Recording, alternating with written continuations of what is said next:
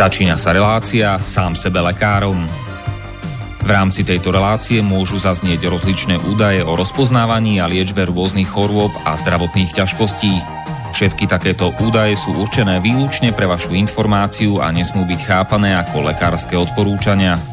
Ak máte akúkoľvek akútnu či chronickú chorobu alebo iné zdravotné ťažkosti, s ktorými si sami neviete dať rady, obráťte sa prosím na kvalifikovaného a skúseného odborníka, ktorý bude môcť individuálne určiť, v čom tieto choroby a ťažkosti spočívajú a ako by ich bolo možné odstrániť či vyliečiť. Nič také však nemusí účinkovať na diaľku, teda bez toho, aby vás kompetentný odborník videl a osobne vypočul a vyšetril. Preto je dôležité osobné odborné poradenstvo, ktoré vám môže ušiť liečbu na mieru podľa vašich potrieb, životného štýlu, životného rozpoloženia a ďalších individuálnych daností.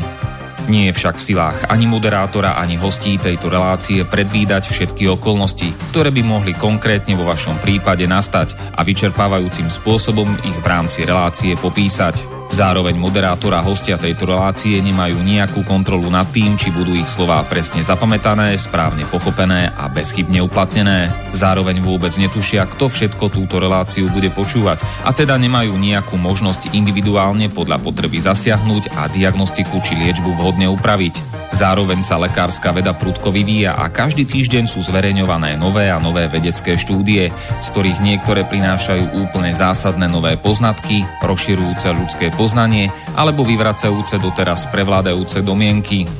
Zároveň je človek tvorom omylným a aj napriek všetkej poctivej, úprimnej a svedomitej snahe o plnosť, pravdivosť a bezchybnosť poskytovaných informácií sa môže pomýliť. Preto to všetko nie je mysliteľné, aby moderátor či hostia relácie Sám sebe lekárom na slobodnom vysielači niesli akúkoľvek hmotnú či nehmotnú zodpovednosť za prípadné škody, ktoré si poslucháči môžu privodiť neúplným zapamätaním, nesprávnym výkladom či nevhodným uplatnením vo svojom živote tých údajov, čo v tejto relácii odznejú.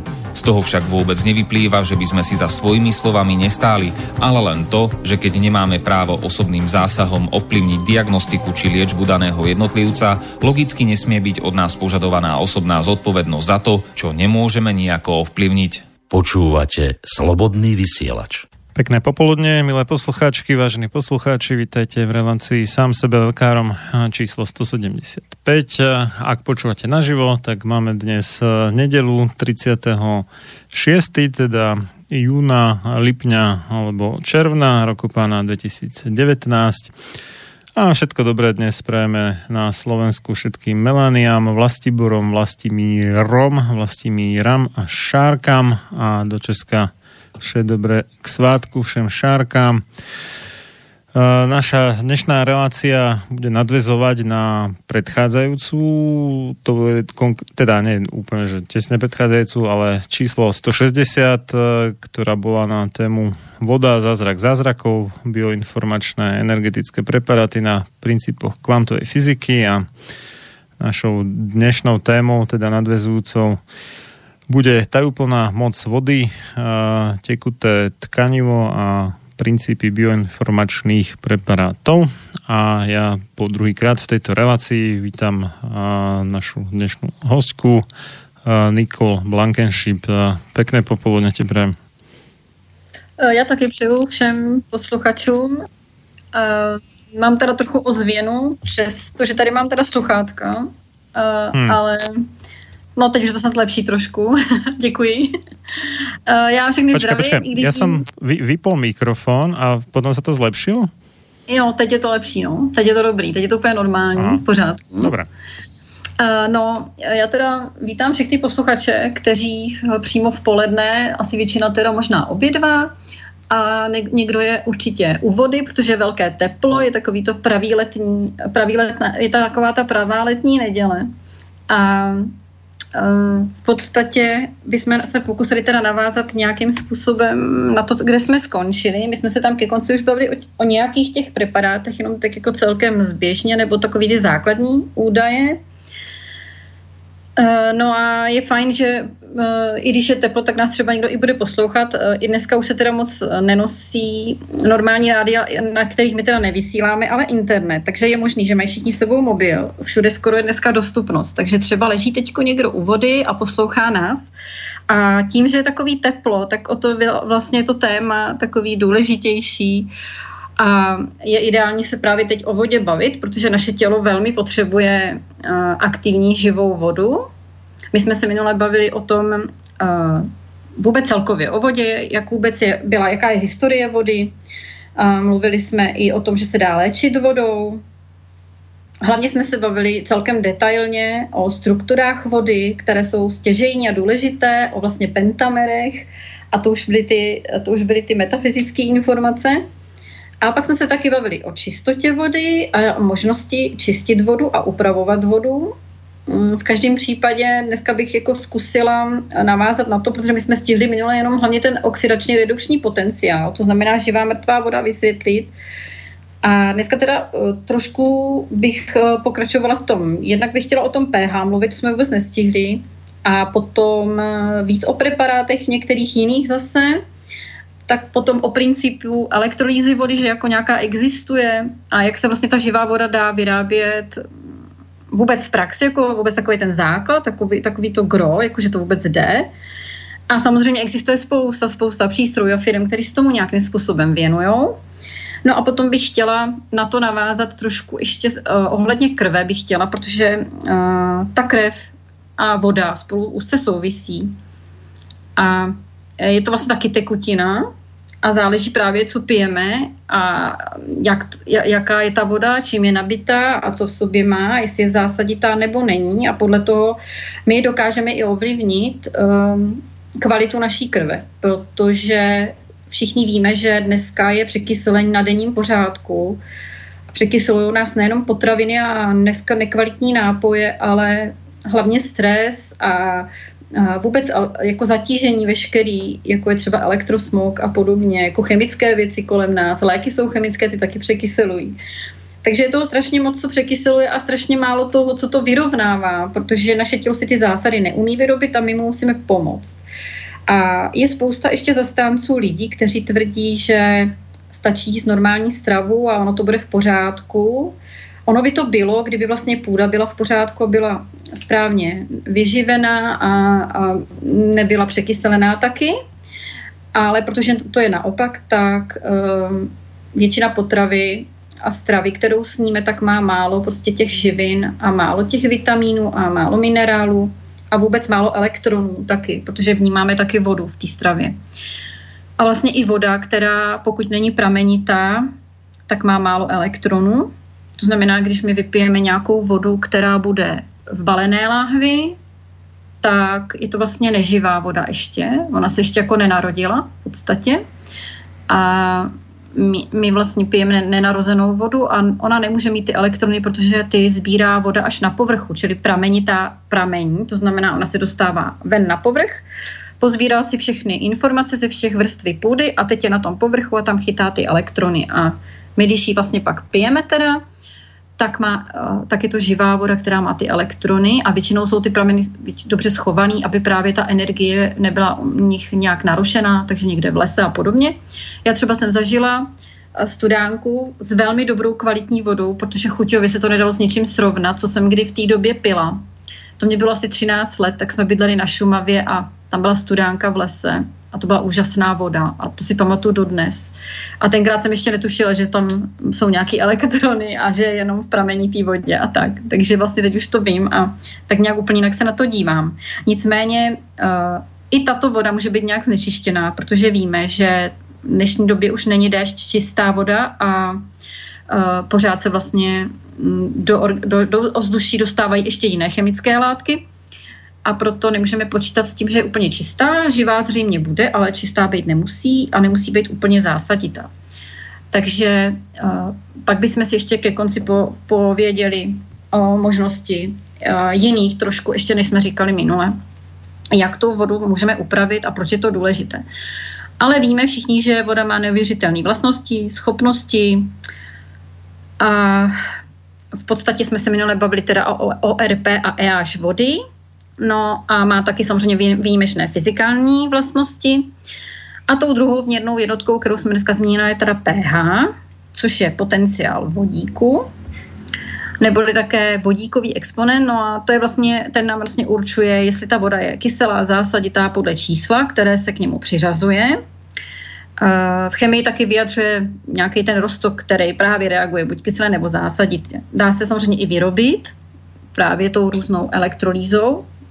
Může tam být ty elektrolýzy i membrána. To si pak řekneme, proč je to důležité. Právě díky ní se dá vyrobit ta mrtvá živá voda. Jinak stupnici pH máme od 0 do 14. Samozřejmě já to beru jako, že to je relativní.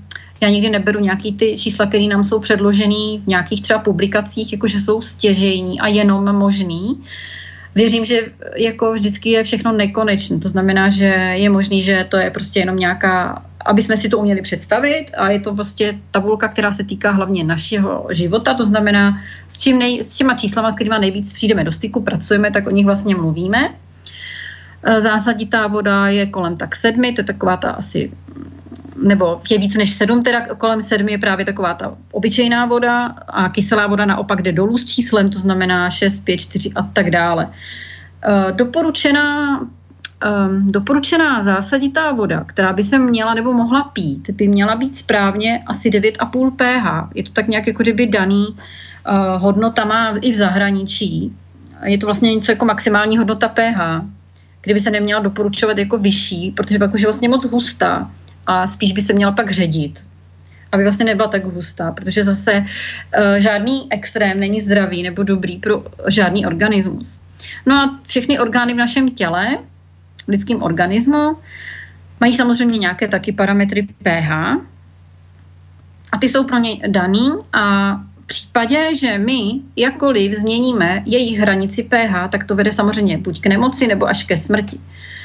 Například víme, že krev je na to velmi citlivá, a v případě, že my bychom třeba v krvi změnili, nebo v tepnách zejména, třeba pH už o malinké množství, třeba už o 10, tak už prostě je to špatný pro ten organismus. Už je to poznat, a jakmile už to bylo třeba o další 10, už jsme taky nemuseli zůstat živí třeba, jo. Nejdůležitější je teda ta hranice pH v tepnách, v krvi, tam je to pro nás stěžejní. Měla by být přesně rozmezí 7,35 až 7,45. No a pokud by to bylo například už 6,95, to znamená pod 7, tak už se dostáváme k situaci, kdyby to mělo velmi těžké dopady a následky na zdraví. Pak vlastně člověk právě, že už při této hranici by ztrácel vědomí, může dokonce zemřít. No a naopak, pokud to je 7,7, což je zase naopak na tu druhou stranu, nad těch 7,45, tak vlastně zase naopak máme křeče a prostě umírá ten organismus, protože vlastně nemůže vlastně naše krevní řečiště vůbec s takovým pH fungovat, existovat a přežít. No a protože náš organismus je samozřejmě naprogramován velmi inteligentními chemickými reakcemi a vlastně celkově náš systém v těle je velmi inteligentní, tak on se samozřejmě chrání, aby taková situace nenastala. No ale v případě, že třeba naše tělo bude překyselené, což je teď téměř běžná věc, tak to tělo musí hnedka reagovat. Vlastně játra začnou uvolňovat než začnou uvolňovat teda zásaditý minerály, ty začnou uvolňovat z tkání kostí. Naopak, když by se jednalo o moc cukru v krvi, tak zase játra začnou uvolňovat cukr, respektive moc cukru v krvi. Ono je to taková ta umělo vytvořená cukrovka. To bych jenom tak, když už jsem to nakousla, teda řekla. Ona vzniká tak, že máme překyselenou tepnu.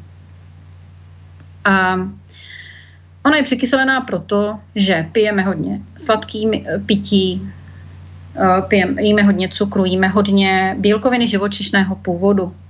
A tyto bílkoviny vlastně se musí v těle nějakým způsobem metabolicky zpracovat a jsou tam vedlejší prostě metabolity, které překyselují naše tělo.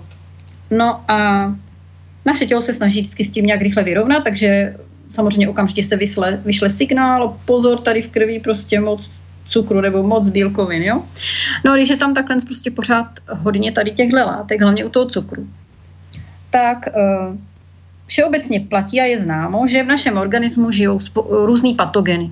A tyto patogeny s náma žijou v nějaký symbioze.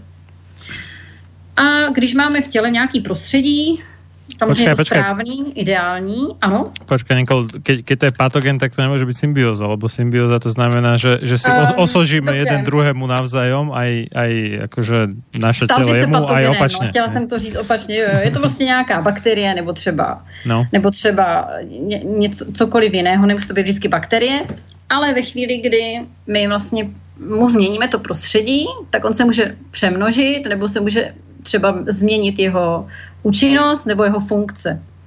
No a je známá bakterie Aspergillus niger, to je vlastně jako houba, je to vlastně jako plíseň. A my když budeme mít správný prostředí v těle, správnou symbiózu a správnou homeostázu, všechno bude v pořádku a nebude vlastně to naše tělo ani krev překyselené, tak se nebude nějak negativně projevovat a může nám třeba i pomáhat. Ale v případě, že vlastně se to právě nastane to kyselé prostředí, tak se z ní stane pro nás právě patogen a ona začne vlastně působit v těch tepnách tak, že začne z nich dělat vlastně křehké tepny, takzvané. Protože začne vytvářet nebo uvolňovat velké množství vápníku, který vlastně začne znehodnocovat pružnost a tenkost našich cév. Čiže to je to kvornatenie ciev? Ako? No, to je vlastne, ona je vlastne kalcifikuje. No, čiže on sa ten vápnik usadza na tých cievných stenách vlastne, hej, a tým to činí krehkejším. Mhm. Ano, přesně tak. No, ona vlastně nejdřív způsobí pravděpodobně zánětý cévy a pak vlastně začne kalcifikovat tu cévu. Takže céva už pak nebude pružná, tenká, tak jak přesně to má být. Což je velmi důležité, protože přes tenkou stěnu cévy prochází veškerá výživa, kyslík do buněk. No a v případě, že buňka nemá energii od určitého pouze množství cukru, neboli vlastně uhlohydrátů, a nemá výživu a nemá dostatečně kyslíku, tak začne samozřejmě vysílat signály do mozku a začne vlastně požaduje a křičí, já nemám cukr nebo nemám tohle. No a u té cukrovky to je právě tak, že molekula cukru prostě jednoho dne neprojde tou cévou, protože už bude tak sluštělá a tak prostě nepružná, že prostě neprojde, protože je z nich největší. A játra nám vlastně jako kdyby uvolní další cukry, protože buňka křičí, nemám cukr. No a ty játra uvolní další zásoby cukru a dopadne to tak, že vlastně v krvi bude strašně moc cukru a začne glykemický šok. A lékař se bude domnívat, že jde o cukrovku. Ale v podstatě nejde o cukrovku, jde jenom o překyselený organismus, kde když změníme vlastně stravu a budeme pít zásaditou vodu, tak se to všechno zase vyčistí, spraví a spružní. Samozřejmě to nebude hned, bude to nějakou dobu trvat, ale to je ten princip, vlastně to řešení toho problému. Ovšem... No počkaj, ale keď je teda ako to v tom kyslom prostredí, tá baktéria, plieseň, to je ako v krvi? Alebo by nemala byť v krvi plieseň, ne? Či? Že ako sa dostanú tie nejaké metabolity? Alebo ona je v krevním řečišti. Plieseň? Fakt? No ja... Tak jsem si to dočetla, to je jako není z mý hlavy. To čumím teda, to sa musím na to pozrieť. No ale iné mi nesedelo, že v kyslom prostredí a potom, kde sa berie toľko vápnika, alebo ten vápnik by to práve mal dorovnať, aby to nebolo také kyslé, nie? No právě, že záleží, co, jako kalcifikování jako patogenem je něco úplně jiného než zásaditý vápník. Jenomže zásaditý vápník, když se nám začne uvolňovat z kostí a z tkání a z orgánů, což samozřejmě orgán jde až nakonec, vždycky nejdřív se začne uvolňovat a ničit to, co nejméně potřebuje tělo, jo? Inteligentně. Takže v té chvíli se sice vyrovná všechno v krvi, ale bude nám to chybět. A my to musíme zase dodat, protože to tělo si neumí vyrobit ten zásaditý minerál. Prostě nevyrobí si ho. Jo? Takže to bylo jenom k tomu, co jsem narazila na tu cukrovku. A to pH samozřejmě taky velmi důležité, protože zase určuje další parametry naší krve. No, víme, že více jak 80% potravin, které jíme, jsou právě ty, které právě vytváří to kyselé prostředí, těch, které naopak jsou zásaditý, těch je málo a třeba mezi ty kyselí patří samozřejmě vepřový, hovězí maso, i kuřecí maso, některé i ryby, salámy, párky, veškeré uzeniny v podstatě. A veškerý potraviny z cukru, všechno, co se týká bílá mouka. Je v podstatě jedno, jaký to je cukr. Prostě je to cukr a je úplně jedno, jestli je zdravý nebo bio, nebo to není podstatné. Jo? Prostě pořád překyseluje to tělo. Samozřejmě káva, čaj, alkohol, všechny sladké nápoje, může být i některý, i mléčný produkty mohou překyselovat. Zdraví samozřejmě pro střeva je třeba zakysané mléko, ale opět je to prostě živočišná bílkovina. Samozřejmě všechny ty limonády jako typu Coca-Cola, nebo i vejce, zmrzlina taky překyseluje. Je samozřejmě i pečivo, jo. Samozřejmě, když bude pečivo bezlepkové z kvásku a celozrné, tak jsme někde úplně jinde, ne, ale i tak bychom ho neměli jíst tak často, jak ho běžně my teďkon v době současné jíme. Čo alkohol? No ten už jsem jmenovala. Já jsem si nevšiml, pardon. Ale no, v podstate všetko, čo má veľa cukru, nie? Tak ako teda prekysluje. Ano, no. Jo, to jo. A samozřejmě naopak, což nemusí každý vědět, a je to paradoxní, tak okyseluje citron. Jo, vlastně citron se dostane do žaludku a v té chvíli se teda okyseluje ze zásad. Je kyselý, ale dělá zásadu. A v žaludku dělá zásaditý prostředí.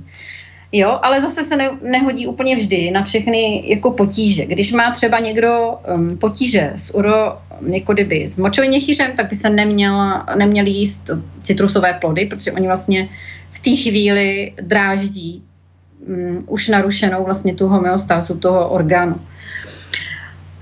No a potom vlastně teda ty zásaditý samozřejmě ovoce, ale ne konzervované, pozor. Hodně lidí si myslí, že konzervovaný ovoce dobrý není. No a tam je právě, myslím, že aspoň vo velké většině jakože pridaného dost veľa cukru do toho konzervovaného. Jo, ale tak i kdyby jsme ho nechali úplně bez cukru a nechali jenom ten cukr v ovoci, tak prostě už tam není, už to není čerstvý živý, není to čerstvá živá potravina a není už prostě zásaditá. A počkaj, ty si hovorila, že zásadité prostředí v žaludku, však žaludok je prudko kyslý, ne? To... Ano, samozřejmě, tam je ta kyselina, ano, ale citron se chová zásaditě jako uvnitř trávicího traktu. No zásadotvorně, hej, sa hovorí, hej, ale v samotnom žaludku asi nie, lebo však tam musí být velmi kyslo. Jasně, to jo, ale podle mě trochu ano, protože se nedoporučuje ho pít samozřejmě při trávení, když se najíš, je doporučuje se ho vypít třeba hodinu před trávením nebo naopak hodinu po trávení. A nebo před jídlem, před snídem. No to možno jako taký aperitiv, hej, v podstatě. Jo, přesně. Že podporuje tráveně teda. No, on vlastně se bude chovat zásaditě, takže by ho narušil, ale když ho budeme pít mimo trávení, tak nám bude dělat dobře na to tělo prostě. Mm-hmm. No, dobře. No a mezi ty zásaditý teda patří samozřejmě ovoce, zelenina, bylinky veškerý, ty přírodní jogurty, to znamená to kyselý, jo, tady je napsaný i mléko, no asi mléko je takový, bych řekla, spíš neutrální, jo, víc, ale kyselý mléko to už je lepší, jo. Soja, no tam bych uvedla, že asi bez GMO a bio nejlépe, brambory a nejsou tady všechny, tady mám uvedený jenom některý, protože teďko jsem si tam nedávala, ale vím. Fúha, nevím, co se stalo. Skapal nám Skype. Tak zkusíme to ještě raz. Uvidíme, co to povie. A nevím, že zareštartoval. Vyzerá, že nám sa reštartoval Skype, či čo sa stalo? Neviem. No. Ja sa to nedotýkalo. Nie, u teba to bolo v poriadku. Ja len som zrazu pozeral, že niečo tu Skype robí. Neviem, asi či sa nainštalovala aktualizácia, či čo sa stalo. No dobre. Tak, pardon, môžeš pokračovať ešte nejaké dve vety dozadu, ako keby si... Jo, a mne sa teď zase delá ozviena. Ešte stále? No, už je to asi lepší. Jo, tak teď už nevím, co jsem řekla. Jo, že jsem si sem ještě, že vlastně mezi ty zásaditý potraviny samozřejmě patří mnohem víc, než jsem si tady napsala, ještě jsou tam některý druhy ryb. Potom, tak nám to zase spadlo. No, počkaj, ja ťa počujem, dobré. Aha, tak ja som myslela, že jo, to tak vypadalo. Ne. Takovej ten zvuk, kdy jako to spadne. No, tak nevadí, v pohodě, tak jsem ráda, že můžeme pokračovat, dobře. No, pak jsou samozřejmě i nějaký neutrální potraviny a jsou tam i třeba nápoje, které můžeme taky rozdělit podle pH. Tak třeba ocet má 2,64 pH, samozřejmě kyselý, že jo. Ale máme tady i Coca-Colu, třeba ta má 3,36, což vidíme, že je taky kyselá, jo. Tak ocot by som asi neradil úplně k nápojům, no, k tekutinám, ano, ale nevím. No, jako či... jasně, ale já to jako beru ten extrém, aby to bylo jako, aby si ten člověk měl udělat tu představu. Jasné. Jo, třeba Bonakva bez bublinek má 5,58, to pořád jako není úplně, si myslím, OK. Pivo má 4,3, Nescafé 5,5. Čaj 6,1. Dobře, tak na tom je ten čaj úplně nejlíp.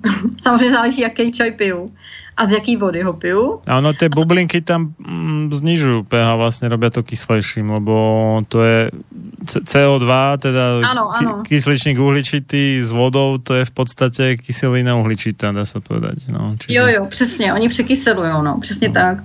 No, ale stejně většina lidí pije z bublinky v dnešní době, když jdu teda po městě nebo kamkoliv, tak prostě hlavně mladí lidi, oni jsou přesvědčení, že jim se nemůže nic stát, takže oni budou ještě strašně dlouho zdraví a že jejich tělo si to nebude pamatovat. Ale ono si to právě pamatuje, to tělo, jo. No, takže v podstatě teda většina nápojů nás překyseluje, když bych to takhle řekla, jo, protože hodně lidí pije i kafe a tak, jako, ale jde o to, že já si třeba můžu to kafe dát, když mám ho ráda, příklad, ale musím ten zbytek dne doplňovat tu vodu, která je živá, aktivní, ideálně i zásaditá. A můžu si rozdělit zásaditou a můžu si rozdělit nezásaditou, ale vždy měla být živá, jo? Takže nemusím samozřejmě nemůžu pořád pít zásaditou, když třeba taky jím něco, takže nemůžu si k tomu dát, jo? Ale mimo jiné k jídlu se nemá vůbec pít. Správně se má pít tak půl hodiny před jídlem a hodinu po jídle, aby se vůbec nenarušilo právě to trávení, aby se vlastně neředila kyselina chlorovodíková v žaludku. No, víme, že krev je teda zásaditá a my ji vlastně překyselujeme tím, že tělo musí všechno harmonizovat, aby ta krev právě se nebyla, nebo aby ta zásaditost krve nebyla vůbec narušená. V podstatě ten organismus potom musí hledat ty rezervy a jsem přesvědčená o tom, že většina chorob, které jsou v tkáni nebo v kostech, tak je tady vlastně, a i co se týká zubů samozřejmě, jo, a u zubů si myslím, že to jde úplně nejdřív. Zuby vlastně začnou trpět jako první a proto třeba víme, že těhotné ženy někdy můžou mít se zubama problémy, když mají třeba víc těch těhotenství za sebou, právě z toho důvodu, že žena vlastně dodává i tomu dítěti ty všechny látky, takže vlastně ji ubejvají, jo. Takže proto je potřeba v těhotenství hodně dodávat. Hlavně třeba i tu kyselinu listovou a podobně. To je přesně ono, jo? To tam je přesně potřeba. To překyselení nám vlastně zároveň taky bere kyslík v organismu, takže pak musíme dodávat i kyslík. A samozřejmě ve chvíli, kdy se ty rezervy, o kterých mluvím, vyčerpají, tak potom vlastně přichází nemoc, je tam ta disharmonie, je tam vlastně narušení té homeostázy. V případě, že krev by byla jakkoliv překyselená, tak se chová následujícím způsobem. V podstatě bych tak jenom tak představila takovou metodu, které jsem se už věnovala v minulosti a je hodně známá mezi terapeutama a i v zahraničí, v integrativní a alternativní medicíně a je to vlastně metoda zkoumání kapky krve živé na temném nebo světlém poli mikroskopu. A když bych mluvila o tom temném, tak my tam vidíme nějakým způsobem krev. Pokud je ta krev vlastně zdravá, tak jsou tam takový kolečka a jsou krásně volně a hejbou se prostě na tom černém pozadí, jenom se tak hezky hejbou. No a když máme tu krev vlastně bez toho kyslíku, je překyselená, tak ona se jako kdyby ta červená krvinka se jako kdyby sploští a združí se s tou jinou. A vzniknou takový sloupečky vlastně placatých těch červených krvinek. A oni vlastně nemůžou dýchat, nemůžou pořádně přijímat výživu, nemůžou vlastně jako fungovat, nemají vlastně ani tu svoji jako kdyby funkci pak neplní, jo? Tu transportní a podobně. No a oni se vlastně jako směstnají do takzvaných ruloformů, do takových sloupců. A takhle vlastně poznáme, že ten člověk je dehydrovaný a překyselený. No, nemají tím pádem tu svoji schopnost potom a nemůžou roznášet po těle, co je potřeba, a ty orgány vlastně pak mají jako kdyby podvýživu. A protože oni mají jako kdyby podvýživu, tak cokoliv pak sníme, tak si to tělo uloží. A naruší se tím narušený ten metabolismus, vlastně nefunguje správně ta látková výměna. A to tělo si to uloží, protože tělo si myslí, že nemá. Jo, ono si myslí, že nemá, a tím vlastně vzniká takzvaná nadváha, protože vlastně jako to tělo si říká, já musím si to uložit na ty dobrý časy, protože teď nemám a nevím, jak dlouho ještě nebudu mít, jo. Takže vlastně takhle přemýšlí to naše tělo a to se mi hrozně líbí, že je inteligentní prostě. No tak no. Na jednu stranu áno, ale na druhou stranu tým, že priberá člověk, tak to až tak inteligentně nevyzerá. Samozřejmě, ale tak jako někde si musí tu energii dávat, jo? A jinak jako když si něco ukládá tělo, tak si to, jako co se týká krevního systému, tak víme, že tepny vyživujou a nosí tu výživu do těch buněk. A žíly zase voden dávají vlastně to špatný, jo? Ty toxiny a to, co tam přebývá. No takže vlastně, když už se někde stane problém, tak vždycky v tepně, protože tam se dějou tu důležitý věci, jo, takže proto tam se ucpa něco, tam se něco změní, tam se mění vlastně hlavně to pH, jako a tak. Ta žíla, ona je připravená na to, že bere toxiny, ona je na to i uspůsobená, takže jí to tak jako nevadí, jo, ale vadí to tý tepně, protože ta už připravená na to není. No a v podstatě potom teda ztrácí ty červené krvinky schopnosti svoje a dochází vlastně ke kyslíkovému hladovění a vlastně i pak dochází k nedokrvení orgánů, může dojít i k nedokrvení tkáně nebo k hypoxii v podstatě, jo. A co nám tam chybí je logicky pak energie a ten člověk je unavený. Počkaj, a čo se teda stane, akože tam namiesto kyslíka sa dáme niečo iné v tých červených krvinkách, alebo v čom je tam problém? No oni nemají volný pohyb, jsou prostě dehydrovaný, překyselený. Jsou v takovém tom rule of form, jsou jako kdyby si vycucl a oni se k sobě jako přidruží. Prostě se tak jako kdyby přitáhnou k sobě. Aha, čiže... A nemá energii, ona nemá energii, aby cokoliv dělala, jo? Protože k tomu potřebuje kyslík a k tomu potřebuje hydrataci. Protože hydratace je voda a kyslík, to je vlastně logický, jo, takže ono to... No, ale to tělo je překyselený i z různých jiných důvodů. No tak ale, dobré, ale tak on ten pláve vo vode, však krv je z velké většiny voda stále, tak ano, jak to môže jo, mať nedostatok? Ale ta voda je prostě překyselená, nemá správný pH, nemá Aha. správný ORP a tak dále, jo, to je přesně ten problém, hlavní. Prostě tam chybí tam ta energie, jo. No a vlastně ty červené krvinky, oni mají receptory na elektrony, to jsme si říkali minule. No a pokud se nemůžou vlastně pohybovat, tak to není jenom jako, že není to jen jako kyslík, který odvádějí do těch tkání, že jo, že odvádějí tam i, jako jde tam i ty elektrony. Jde tam vlastně o to, aby ta vodivost a to všechno fungovalo a tím pádem ten organismus nebyl mrtvej a neumíral, ale byl živý a spíš jako ožíval. Takže jde prostě o tu energii, chybí nám energie, pak jsme unavení prostě, přirozeně, jo. Ani to není třeba jenom tím, že přiberu na váze, ta únava je právě hlavně to, že ta krvinka jako je prostě, nemá energii. Takže tam je ta únava z tohohle. A může být ta únava, že přesto, že ten člověk dobře spí, tak přesto je unaven, tak to je přesně ten důvod, jo. No a proto jsem se o to začala tehdy hodně už zajímat a pak přišla tady ta nabídka s těma preparátama. A tam vlastně oni to dokážou řešit, že jo? Oni to mění, úplně to nastavení toho organismu. Dokážou to i spravit. No dobré, mohli bychom to teraz trošku predeviť hudbou, čo povieš? Jo, tak určite. Máme pol hodinu po, ja som vyberal schválne také pesničky, čo trochu minimálne vzdialenie nejak s vodou súvisia, takže prvá bude od Xindla X Na vode. Takže o pár minút, nejakých 5 aj dačo, budeme pokračovať.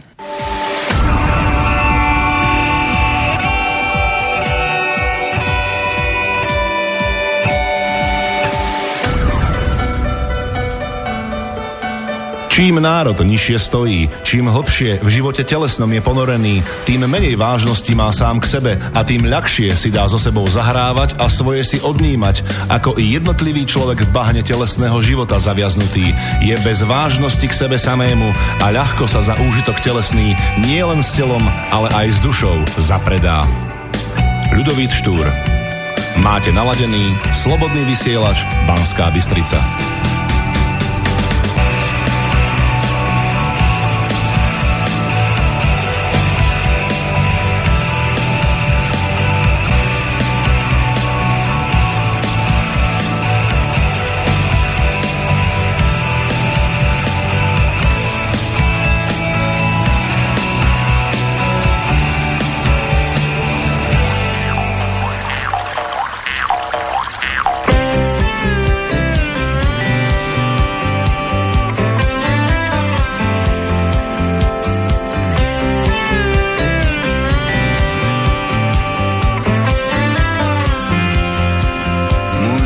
vlasy trpí závadou. Je častějc na dně, nežli za vodou. Nejspíš přišel čas se postit a od snah se oprostit, být za splatným člunem společnosti, nežít snadně podle cizích návodů. Den za dnem na pochodu k důchodu. Všechno hodit to za hlavu, přiznat si, že v tom plavu a z přístavu zas vyplout na vodu. Celý můj život plave na vodě, mám vítr z lidí, co furt ten závoděj a záviděj, a tenhle vítr mý plachty pohání, kam unáší mě nemám zdání. Celý můj život plave na vodě, mám vítr z lidí, co furt ten závoděj a záviděj, a tenhle vítr mi vdechne druhej dech, když dohledu se ztratil břeh.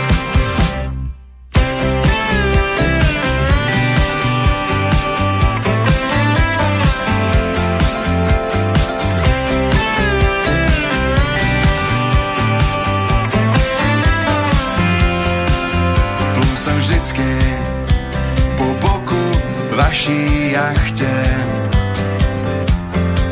tam kam jste chtěli, ne tam kam jsem já chtěl.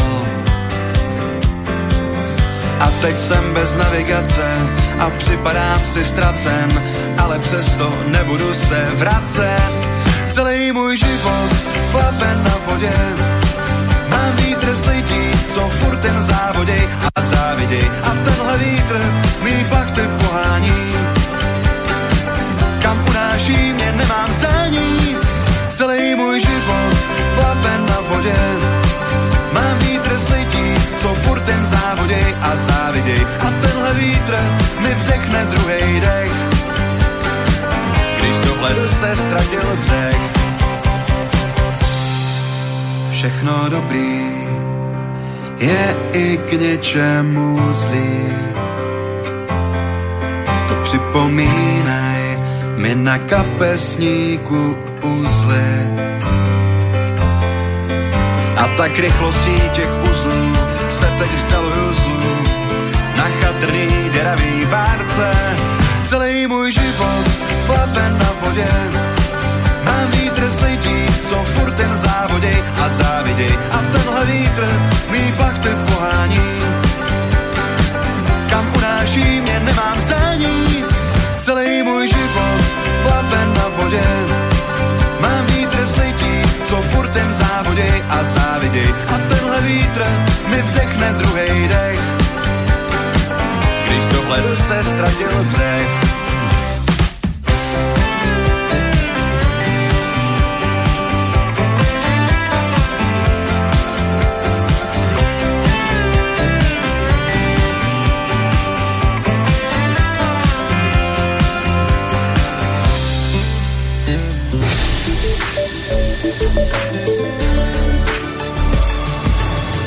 Chceš vyjadriť svoj názor? Napíš na studiozavináč slobodnyvysielac.sk. Slobodný vysielač, váš rodinný spoločník. Pokračujeme v relácii Sám sebe lekárom číslo 175 na tému tajúplná moc vody, tekuté tkanivo a princípy bioinformačných preparátov. Z Banskej Bystrice od mixu Marián Fillo a na Skype máme nášho dnešného hostia Nikol Blankenship. Tak dúfam, že teda ešte stále máme. Áno, máme. Ja teda ešte jednou zdravím všechny posluchače, protože mi to tak nějak předtím jako zamluvila. Takže zdravím vás z Brna a posloucháte teda informace o vodě, o preparátech, které dokážou ovlivnit náš buněčný matrix. No a samozřejmě jsou to bioinformační neboli energoinformační preparáty, kde ta informace je vlastně, nebo tím nosičem pro informaci v tomto preparátu je speciálně upravená strukturovaná voda a Zároveň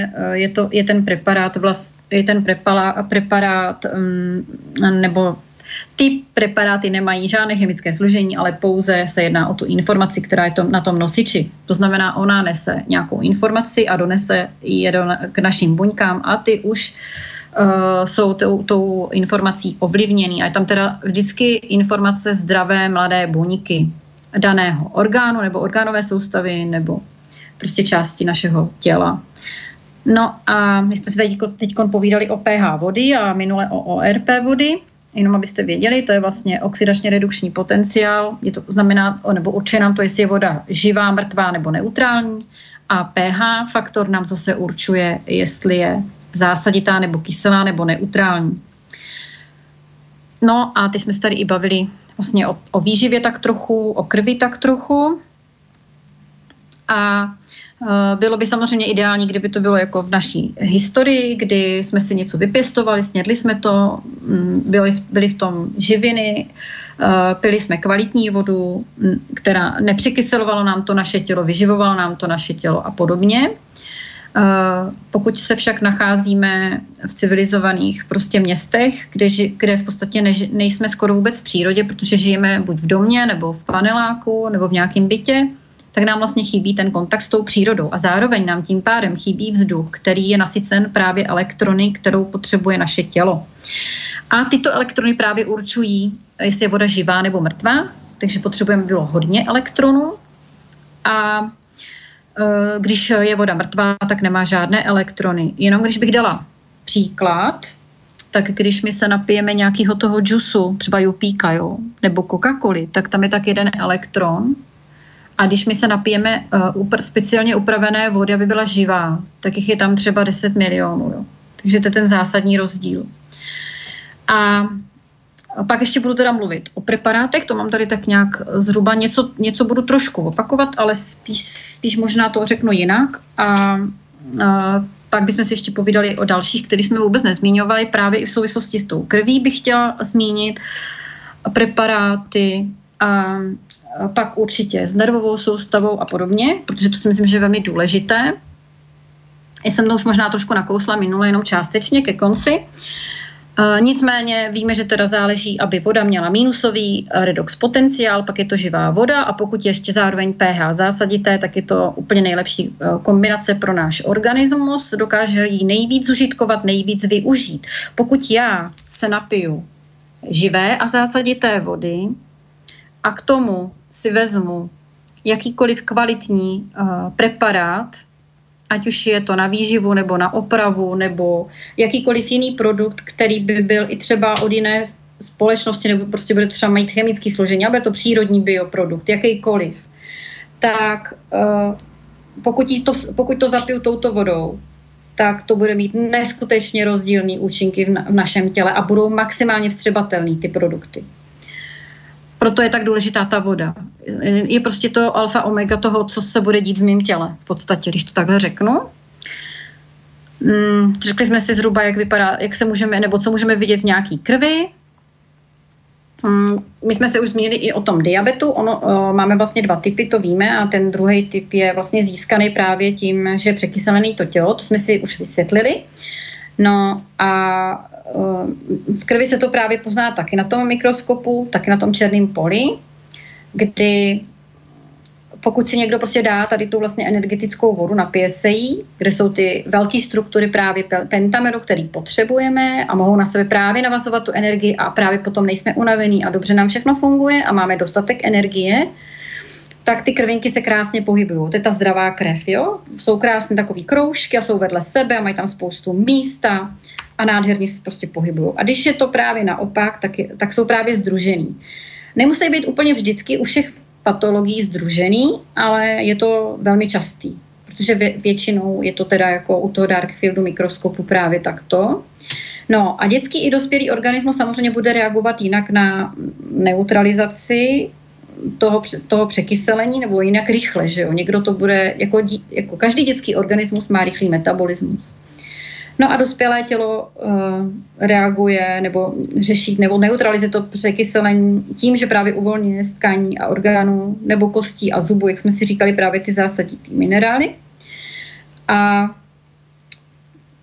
my si je neumíme vyrobit. Takže my musíme najít, když nám budou pak chybět, jakože si myslím, že chybí většině lidí, tak musíme hledat prostě jiné organické zdroje minerálů a ty dodávat. Ale samozřejmě, pokud to budu dělat a zároveň budu jíst špatným způsobem se stravovat a dělat i jiné věci, které mě překyselujou, nebo vystavovat se třeba stresu a tak dále, prostě všechny ty faktory a teď se to znásobí, tak to vlastně potom je extrém pro ten organismus a to tělo už si s tím neumí poradit a prostě vznikne nemoc. Já třeba věřím, že pokud budu mít toto všechno v pořádku, nebudu mít žádný zátěže, budu mít dostatek stravy, budu mít dostatek výživy pro ty buňky, dostatek kyslíku pro buňky, tak nemůžu chytit ani virus chřipky, protože ta imunita bude dost silná a vůbec prostě to do těla nepustí. Když to bude naopak, tak je to velmi snadný a potom právě jsou z toho ty nejdřív jednoduché nemoci a pak už ty složitější nemoci, když už si to tělo vůbec neporadí. A právě ty složitější, kdy nám chybí ty minerály, tak to je právě ta osteoporóza, paradentóza, zapadání vlasů. Samozřejmě i ztrácení pigmentu vlasů. Jako úplně první věc, když začnete hodně šedivět, tak to znamená, že je překyselené to tělo. A to se dá taky zvrátit. Když já budu potom dodávat kvalitní adaptogeny a budu na tom pracovat a změním tu stravu a budu jíst tu zásaditou stravu a budu i ostatní faktory eliminovat, udělám proto prostě fakt maximum, tak věřím tomu, že se dá zpátky vrátit pigment vlasů, pokud ještě jako ty vlasy tam pořád jsou. Takže já jsem to už i viděla jako na vlastní oči, že to jde, takže já tomu věřím a je to prostě úplně logický princip. Jinak samozřejmě můžu mít i svalový křeči, arytmii, pak samozřejmě už ty vážnější potíže, co se týká kostí, že jo, a vůbec tkání, takže artróza, arteroskleróza, dna, což je překyselení. A to nejčastěji tím trpí samozřejmě lidi u moře, protože když se jedí vlastně krevety, tak ty velmi překyselují, zrovna například. To je jeden z těch příkladů. No a ten dětský organismus právě sice reaguje jako kdyby agresivně, ale rychle zároveň. Jo? To znamená, rychle se to projeví, ale rychle se to taky spraví. Ale někdy se ta agrese může projevit právě atopickým ekzémem, astmatem a tady s těma extrémníma potížema. Jo? A když já budu ten organismus samozřejmě harmonizovat všema možnýma metodama, které jdou, jo? Třeba například je všeobecně známo, že když někdo trpí ekzémem, to znamená vlastně, to je zánět kůže, který určitě vzniká z překyselení, tak pokud odjede k moři, tak se to velmi spraví. Logicky, protože to moře působí zásaditě. To vlastně je koupel v soli, což je zásada, je to vlastně detoxikace. Jo. A pokud já se budu 3 týdny koupat v moři, samozřejmě teda čistý moři ideálně, což v dnešní době už taky začíná být problém, tak už je bude úplně jako na tom jinak. Já třeba jsem byla ekzematik od malička a když jsem byla 3 týdny v Bulharsku, tak jsem pak 2 roky neměla žádný ekzem, protože vlastně to tělo se vlastně úplně, ta kůže se úplně vlastně zaléčila tou detoxikací té soli. A já ještě jsem byla takový nezmar, že jsem nechtěla nikdy z vody, takže já jsem ani nevěděla, jak moc dělám dobře pro sebe. Jo. Jakoby to tělo samo vědělo, co potřebuje a prostě nemohli mě z té vody dostat. Jo. Nejdřív jsem neuměla plavat ani s kruhem a pak jsem se pak jsem chtěla být pořád ve vodě, takže to znám. A teď prostě každý ví, proč je k moři důležitý, když jsou tady tyto potíže, protože vlastně dojde k odkyselení, částečnímu minimálně. A samozřejmě čím díl by tam ten člověk byl, tak tím lepší a hlubší by to mělo vliv na celý organismus, na celý organismus. No a co se týká pitné vody, tak samozřejmě děti by měly mít alkalické pH minimálně od 7 do 8,5 zhruba. A pokud je to vyšší pH, což je u všech sladkých vlastně těch limonád a podobně, tam patří, i ovocný čaj už má jenom 3-4, jo. Už to není jako, nebo juice 3-4 taky, to je prostě velmi málo, jo. Mělo by to být prostě od 7 nahoru, tam už je mateřský mlíko v 7 a tak dále, jo. A určitě příroda ví dobře, proč je mateřské mléko hodnota pH 7 až 8, takže je to jasný v tomhletom. Nicméně když už, tak jako nejblíž k té 7 jsou právě ty třeba ty kyselý mlíka, nebo třeba i voda z reverzní osmozy už je blízko tady té hranici. Samozřejmě, když ji pak doupravím a dám tam k ní ty minerály, tak bude mít vyšší, že jo, pH, bude víc zásaditá. A právě to vyšší pH je tak vlastně spolehlivou prevencí těch onemocnění. To znamená, když budu preventivně od malička rovnou prostě dávat tu kvalitní stravu a ty kvalitní tekutiny. A to dítě si vůbec nezvykne na to, že nějaký cukry jsou, tak je nebude ani vyžadovat. Ale pokud ta maminka bude tomu dítěti prostě dávat od malička automaticky prostě slazené šťávy, no tak ono je bude vyžadovat už po celý zbytek života a bude nesmírně těžký to dítě to odnaučit. Protože to dítě už to ví, že to je, že jo, že to existuje. Samozřejmě vím, že to není lehký v dnešní době reklam, ale tak prevence taky nemít televizi. My třeba nemáme a vůbec nám nechybí. A nemáme na ní ani stejně čas, takže je to úplně jednoduchý. No a do budoucna vlastně pro ty dospělí je to taky důležitý z hlediska všech těch nemocí, jako je právě diabetes nebo dyspepsie, exémy. Protože dyspepsie to je vlastně zase špatný trávení. No, nebo neurodermie, to zase jsou vlastně potíže na kůži spojený s nervovou soustavou, kde vlastně tam je není tam ta homeostáza vlastně tam narušena. No a potom teda bych jenom tak řekla, že vlastně preparáty, které máme my, tak jsou s nízkou hladinou ORP, tedy oxidačně redukčního potenciálu, a jsou samozřejmě logicky bohaté tedy na ty elektrony. A ty mají potom tedy schopnost jednak ovlivnit růst telomerů a aktivitu nádorových buněk. Dokážou obnovit krevní řečiště a lymfatický systém. A mohou dokonce stimulovat produkci kmenových buněk během ozařování, čili vlastně ochraňují to tělo, když už teda onemocní. A vlastně dojde k tomu, že musí ten člověk nevyhnutně na to ozáření, tak dokážou vlastně ochránit ten imunitní systém, i ty kmenové buňky. A samozřejmě posilují ten imunitní systém tímto. Potom mohou vlastně stimulovat spolupráci T lymfocytů a B lymfocytů, no a chrání samozřejmě střevní sliznici před toxickými účinky terapie a ozáření, to je opět zase i zevnitř a i z jiných, i vlastně z toho trávicího pohledu, nebo z trávicího traktu, z pohledu trávicího traktu. No a dokážou samozřejmě posílat tu imunitu, to, co jsem říkala, čili včetně všech částí imunity, jako jsou makrofágy, protilátky, samozřejmě už zmíněné T lymfocyty, B lymfocyty. No a taky posílí naši ochranu organismu před napadením dalších cizolodých patogenů a látek. A samozřejmě taky brání v tvorbě tlumení té lymfocytu, a právě proto, aby se nesnižovala ta imunita. Jo? A zároveň je to vlastně ochrana proti autoimunitě, samozřejmě logicky. No a potom mají samozřejmě antioxidační vlastnosti, to je přesně to, co potřebujeme, aby nestárl náš organismus a aby v něm nevznikaly jakékoliv patogenní aktivity. No a potom mají samozřejmě detoxikační vlastnosti, a dále hepatoprotektivní vlastnosti, to znamená, že vlastně chrání játra. Jinak, nevím, jestli jsem tu minule zmínila, že jsou vlastně bylinky, které chrání játra, které jsou nejznámější, jako třeba pampeliška, ostropestřec mariánský a podobně. A potom ochrání samozřejmě kardiovaskulární systém. Jinak důležitost našich preparátů je zásadně logicky, tak jak jsem už říkala i před chvílí, hlavně prevence. Prevence je vždycky nejdůležitější a nejlevnější metoda. Ačkoliv se třeba někomu může zdát, že investice do zdraví není v dnešní době nejlevnější, tak když se ten člověk nad tím zamyslí, jak by byla drahá ta léčba už nějaké nemoci, kdy samozřejmě bude daleko déle trvat jakýkoliv působení těch látek, které nám mají pomoci. Takže daleko déle jim můžeme muset užívat, tak je to daleko dražší než vždycky prevence. Prevence vždycky bude nejlevnější ve všech ohledech. A jsem přesvědčená o tom, že západní medicína na to vůbec nedbá, na prevenci, a vůbec ji neřeší, protože cíleně potřebuje, aby lidé si prostě, jako kdyby se chodili kupovat léky, a farmaceutický průmysl z toho měl své výhody. No, potom samozřejmě naše preparáty zmírňují až odstraňují ty původce onemocnění, což je samozřejmě důležitý, že to pomůže i už lidem, kteří onemocní.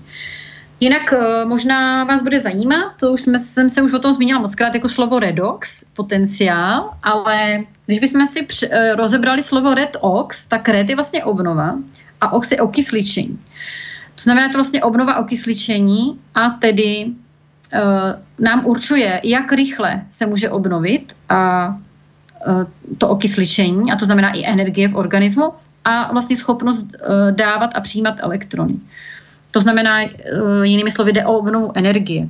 No a to podstatné Samozřejmě teda je, kolik máme těch elektronů, čili počet a jejich schopnost přenosu.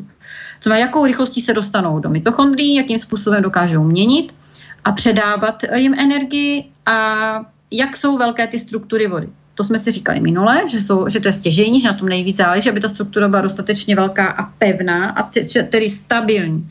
Až bude stabilní, tak právě ta voda bude živá. A hlavně, jakoukoliv stabilní strukturu dostanu do svého organismu, tak v něm zůstává, nemizí. Což je velmi stěžejní, to pak ještě budu mluvit o salutemu, tam to vlastně přímo budu říkat. A dokážeme teda díky těm elektronům nahromadit energii a tu pak přenášet. A jak vůbec vlastně chrání náš organismus, protože energie a elektrony jsou ve vodě a to je nejdůležitější. Jak vlastně i ta voda vlastně chrání naše tělo, pokud je správně nastavená.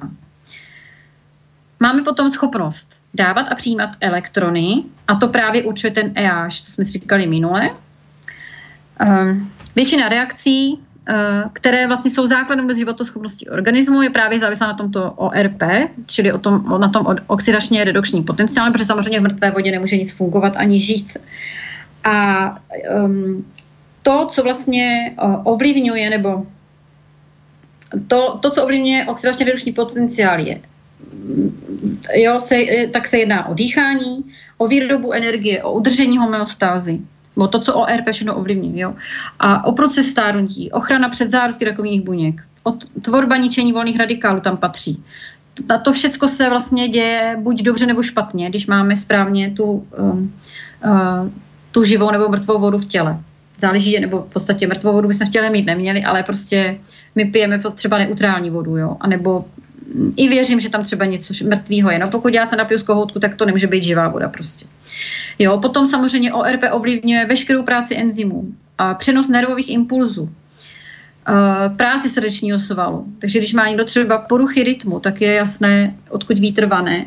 Jo, je to prostě to, co piju, to, jak mám nastavené tělo. To znamená, opět je to všechno kyselost, zásada a živý mrtvý. Jo, to je všechno o tom, celý ten princip. Čili vlastně v důsledku toho, co jsem všechno vyjmenovala, tak má ORP obrovský vliv na všechny funkce našeho organismu. No a pomocí našich preparátů můžeme přímo ovlivnit jednak intracelulární, ale i extracelulární tekutinu v našem organismu, to znamená mezibuněčnou i vnitrobuněčnou tekutinu. A máme samozřejmě přímo vliv i na naše buňky. Jinak vlastně ve vnitrobuněčních, nebo v té tekutině uvnitř buňky se nachází asi 50 až 75% vody, plus teda samozřejmě jiný ty součásti buňky. To je vlastně, jako když to řeknu, jako kdyby to ten materiál, to, co fyzicky existuje, to doplňuje vlastně. A to samozřejmě i ty v sobě mají zase nějakou tekutinu. No a této tekutině vlastně říkáme matrix. A extra mezibuněčný prostor má 25 až 45% vody. Dohromady je to vlastně tak nějak zhruba vychází, že to vyjde na 100%, jako v podstatě skoro 100%. No a vlastně my tomu říkáme buněčný matrix. A právě jak kvalitní je ta mezibuněčná tekutina, anebo vnitrobuněční tekutina, tak to nám určuje, jak na tom je dobře náš organismus, jak dobře si se vším poradí, jak kolik máme energie, jak se nám prostě celkově žije a jak rychle stárneme. Jo, a když to srovnám, když bych tu vodu, kterou máme v těle, našem organismu, právě v buňkách a v mezibuněčném prostoru, přirovnala k něčemu, co je tomu nejpodobnější, tak asi bych říkala právě to ovoce. A když bych úplně zabruslila, čím se vlastně lidé stravovali od jak živa, tak vždycky od jak živa jsme se stravovali ovocem, hlavně ovocem. A pak samozřejmě kořínky, nějakou tu zeleninu jsme postupně zašli pěstovat, ale ovoce bylo úplně to první, na čem jsme vlastně stavili. A ještě taková informace zajímavá, možná to moc lidí neví, ale člověk si v historii své existence byl schopný vyrábět sám vitamin C, ale protože v dnešní době, nebo protože my jsme vlastně pořád jedli hodně to ovoce, jo, a tam ho bylo dost, tak to tělo najednou nepotřebovalo ho vyrábět. Protože už jsme ho furt dodávali, my jsme ho pořád dodávali vlastně. Ale byli jsme v minulosti toho schopní. Tak jenom taková informace, že je to velmi zajímavý, co jsem si to prostě dočetla v jedné velmi chytré knize a byla jsem velmi překvapená. Ale je to velmi prostě... Až vůbec jsem nevěřila tomu, že to je pravda, ale prostě věřím, jakože psal to lékař, takže on ví dobře, co říká. Teda lékař přírodní medicíny, kterou vystudoval následně, poté, co vystudoval ještě jiné, ale já o něm ještě dneska budu mluvit trošku, když to stihnem. No a my teda ještě možná taky nevíme další informaci, že voda v našem těle je strukturovaná kyselinou hyaluronovou.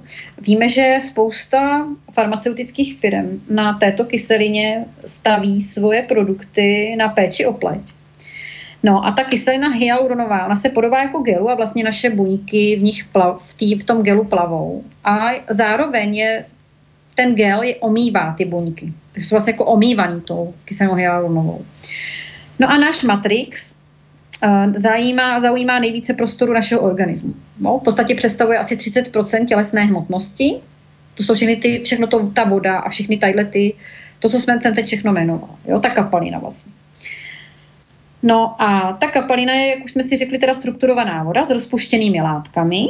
A my si to můžeme představit jako moře, extracelulární, tedy jako mezibuněčné tekutiny, nebo něco jako fyziologický roztok je to v podstatě. Jo? A ten máme v těle a vlastně v něm všechno funguje, v něm se všechno, jako kdyby všechny ty procesy v něm probíhají. No a ten matrix zabezpečuje tedy všechny procesy metabolismu, což jsem vlastně řekla teď jinými slovy. A samozřejmě obsahuje výživu pro buňky a takto se pak buňka vlastně stravuje, ta výživa přejde do buňky. A ono to teď souvisí s tím, co jsme předtím říkali o těch cévách. Aby se z cévy, čili aby se z tepny, kde jsou vlastně ty erytrocity a ty červené krvinky a vedou nám tu výživu do té buňky, dostali právě do té buňky tyhle ty živiny a ten kyslík, tak ta céva musí být právě tenká pružná. A oni pak krásně mají určitý místa, kde přesně ten transport probíhá. Většinou je to na konci té cévy a ono vlastně jako kdyby si to předají, jo? Tak oni to předají, odevzdají a zase odchází a zpátky do toho krevního řečiště ty erytrocity a pokračují dál ve své prostě činnosti, kterou mají na starost.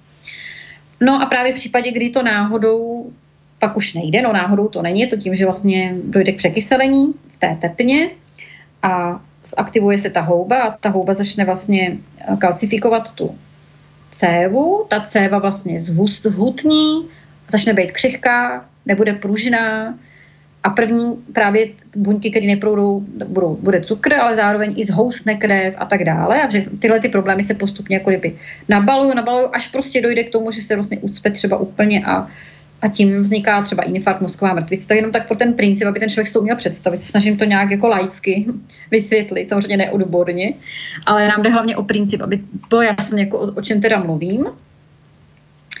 No a zase naopak v té bunice naší vznikají třeba nějaké odpadní látky, že jo? A právě ty jdou ven do žil a zpětným odtokem vlastně se detoxikuje ta buňka, jo? A samozřejmě jde to přes lymfu a pak teprve do žil, jo? A takhle se detoxikuje vlastně naše tělo, proto i lymfa je velmi důležité, aby byla v pořádku, aby fungovala a taky proto lymfa je vždycky napadená patogeny první, protože vlastně všechny ty toxiny jdou nejdřív do ní. Proto tam bývají i ty metastázy často. To je ten hlavní důvod, proč se třeba odebírají i ty uzliny, nicméně já to považuji za nevhodný, jako cokoliv, nebo prostě, já bych to řekla jinak. Chápu, že jsou v případy, kdy třeba není zbytí a není jiná možnost, i když já teda prostě věřím, že vždycky je nějaká možnost, ale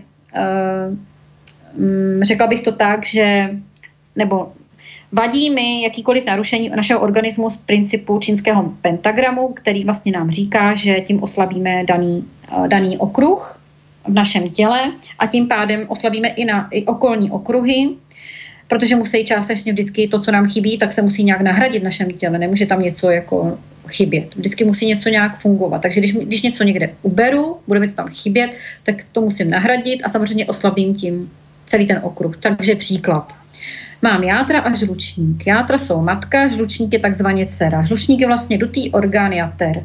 Když já vezmu žlučník játrům, tak mu chybí jeho dcera, Chybí mu jeho dutý orgán a on si musí vytvářet náhradu. Oslabí se tím játra, oslabí se tím další dva okruhy, které jsou kolem. Jo, a to je, myslím, srdce ledviny. Mám dojem. Tak jenom jako tak, aby bylo jasný. Nebo tyhle ty dva okruhy se ještě oslabí, protože budou pomáhat játrům. Jo? Je teda, vím, že teda se dá, si většinou játra umí hodně poradit a oni si, myslím, jako dokážou i vytvořit náhradní žlučník, jo, ale i tak už to prostě nikdy nebude ten původní orgán a už nám prostě chybí, jo. Takže já se vždycky snažím jít cestou nejmenšího odporu, když řeším jakýkoliv potíže a vždycky hledám chybu na těch nejjednodušších věcech, takže jako to nejjednodušší je většinou ta chyba. Aspoň teda v mém životě to tak bývá. A proto se snažím jako tou nejnižší cestou, to znamená, šla bych nejdřív prostě řešit homeostázu a pak bych řešila teprve nějaký takovýhle vážný věci, ale nicméně, když já prostě vezmu i ty uzliny v tom lymfatickém systému, a často se to dělá i u operací slepého střeva, protože jako oni to udělají preventivně, ale oni tím naruší lymfatický systém a to je velmi jako špatně, jo. Žádný systém není dobrý, když je narušen jakkoliv. No a prostě oni to udělají sice preventivně i třeba u té rakoviny, nicméně prostě naruší to tím. A už to nikdy nebude to tělo tak, jak bylo. Už prostě bude narušený navždy, jo. Bude tam prostě chybět část něčeho, co tam má být. Takže jako prostě lymfatický systém je důležitý a teď víme prostě hlavně proč a jestli třeba někdo může sám rozhodnout. Jako my máme... Každý má moc nad svým tělem, je to naše tělo, my bychom si měli sami rozhodovat, co uděláme se svým tělem.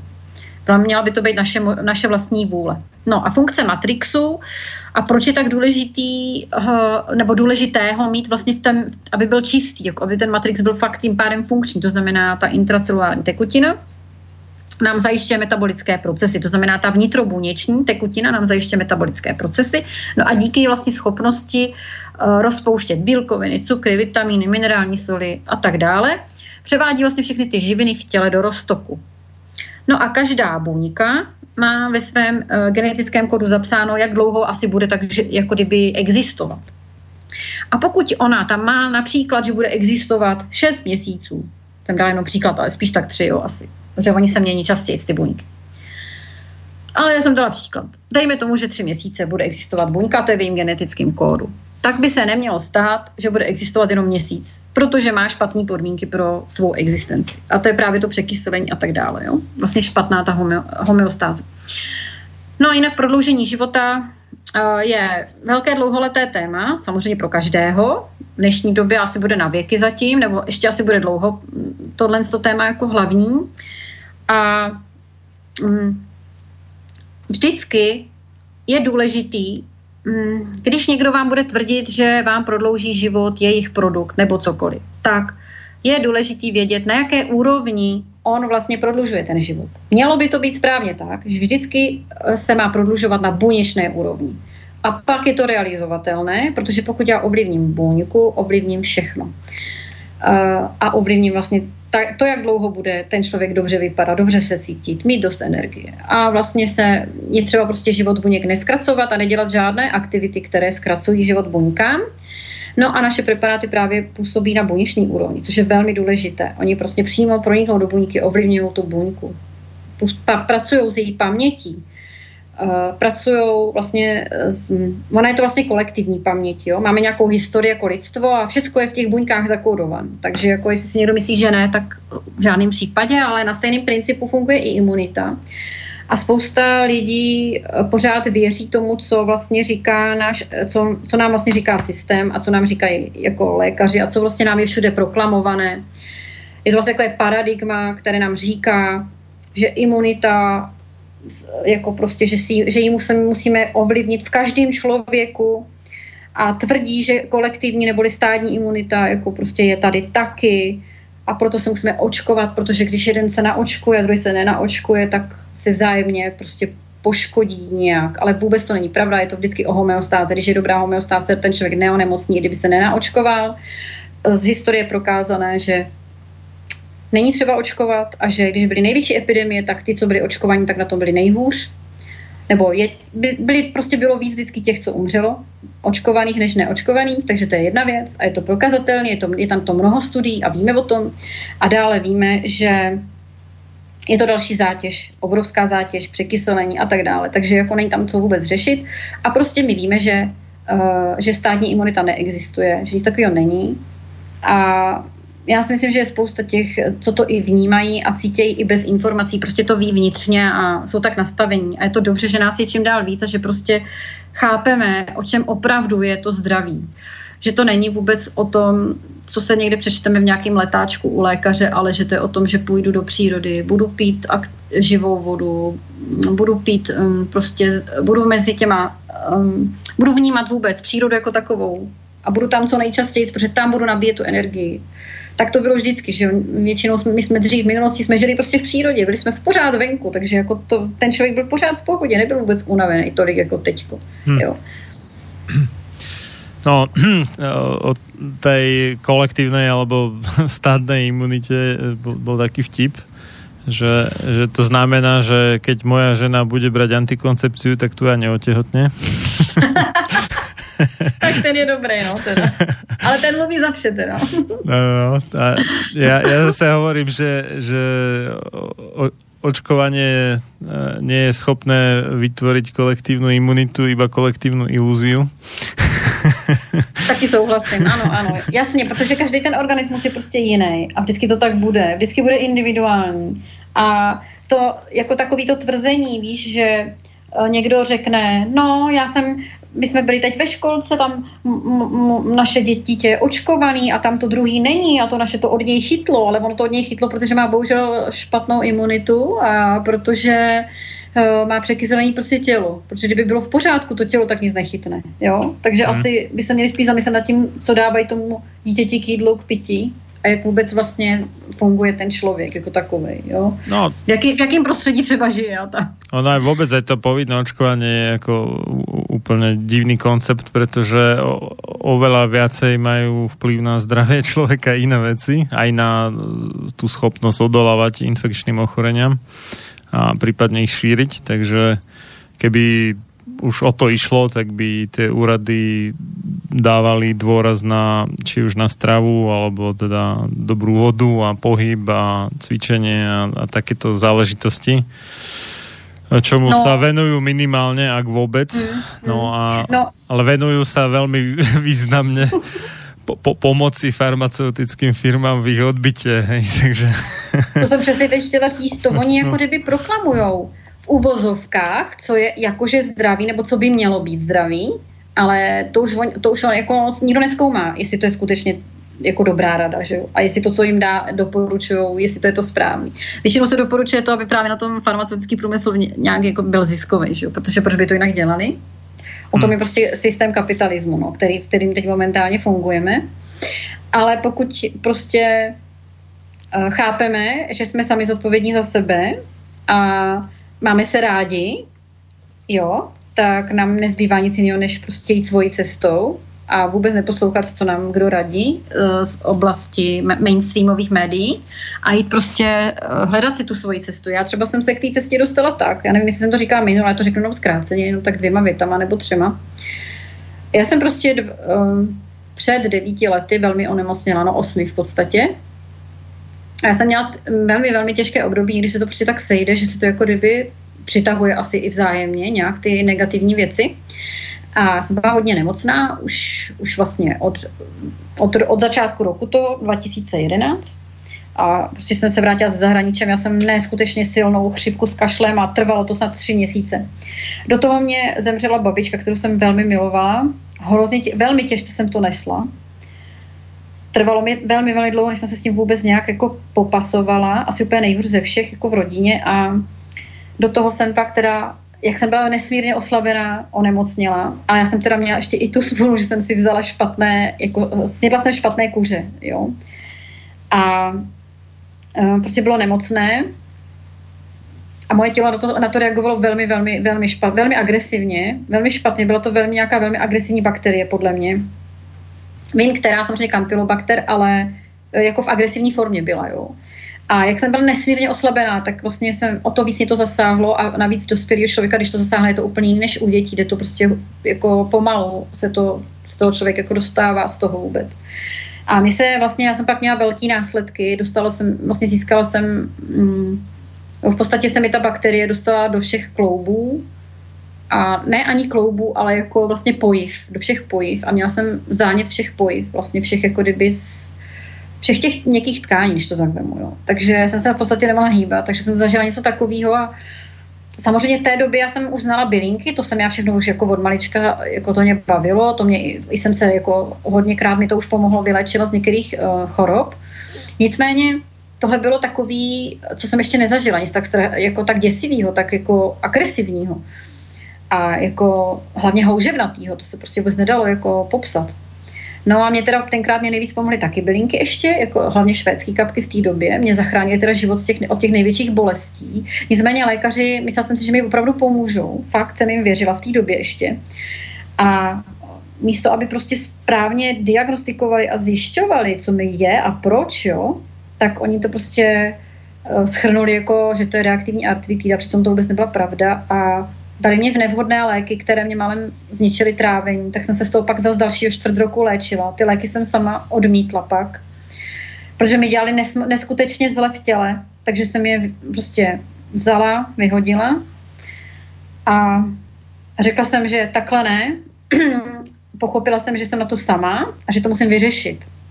A hledala jsem prostě. Začala jsem hledat alternativní metody, jak vlastně zjistit, co je v těle špatně. A postupně jsem se dostala až ke vzdělání, pak jsem se tomu začala věnovat, studovat, číst knihy, mraky knih a všechno možný, mraky metod a nesmírně mi to bavilo, zajímalo a vlastně se mi i zlepšoval postupně ten stav pomalinku se zlepšoval, až vlastně přestaly úplně veškeré bolesti. A trvalo teda leta, než úplně ustali, ale prostě tím, že jsem pořád šla dál a hledala ty cesty, tak díky tomu si myslím, že na tom jsem aspoň tak dobře na svůj věk, jak na tom jsem. A já hledám dál, já teda tvrdím, že cesta nikdy nekončí, ale je krásný, když si člověk užívá. No a to mě vlastně dostalo sem a díky tomu mám hodně zkušeností. Hlavně na sobě jsem si to vyzkoušela, jak vlastně přesně funguje teda alopatická medicína, takže mohu to prostě posoudit. Samozřejmě je to zase jenom individuální zkušenost, to chápu, každá bude jiná ta zkušenost, ale velmi důležitá pro mě i pro třeba někoho, komu můžu i pomoct, když o sobě řeknu, že jo, ten příběh krátký. No a jinak v souvislosti s ekologií je prostě nedostatek energie, nejen u lidí, ale celkově u planety, jo. Když jsme bavili ještě o té energii. Takže vlastně veškerá energie v podobě elektronů se nachází v půdě. A my víme, v jaký kvalitě teď je teda půda. Není na tom tak dobře. A je už málo míst, kde je to dobrý, kde je to panenský, prostě zachovaný, původní, jako třeba Altaj a podobně. Kde jsou právě díky tomu i ty speciální energie, které dokážou přejít do bylinek. No a ta půda je vlastně dneska teda překyselená. Jo? Je tam málo živin. Samozřejmě, když budu mít doma zahrádku a budu si chtít tu půdu ovlivnit, tak já můžu.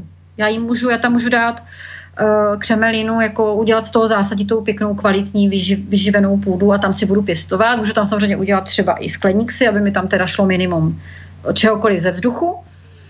A když o to budu pečlivě pěstovat, tak můžu minimalizovat tady ty potíže. Jo, toto, že vlastně ta půda nebude kvalitní a samozřejmě pak budou i jinak vypadat ty produkty, které tam vypěstuju, to znamená ta zelenina, ovoce a podobně.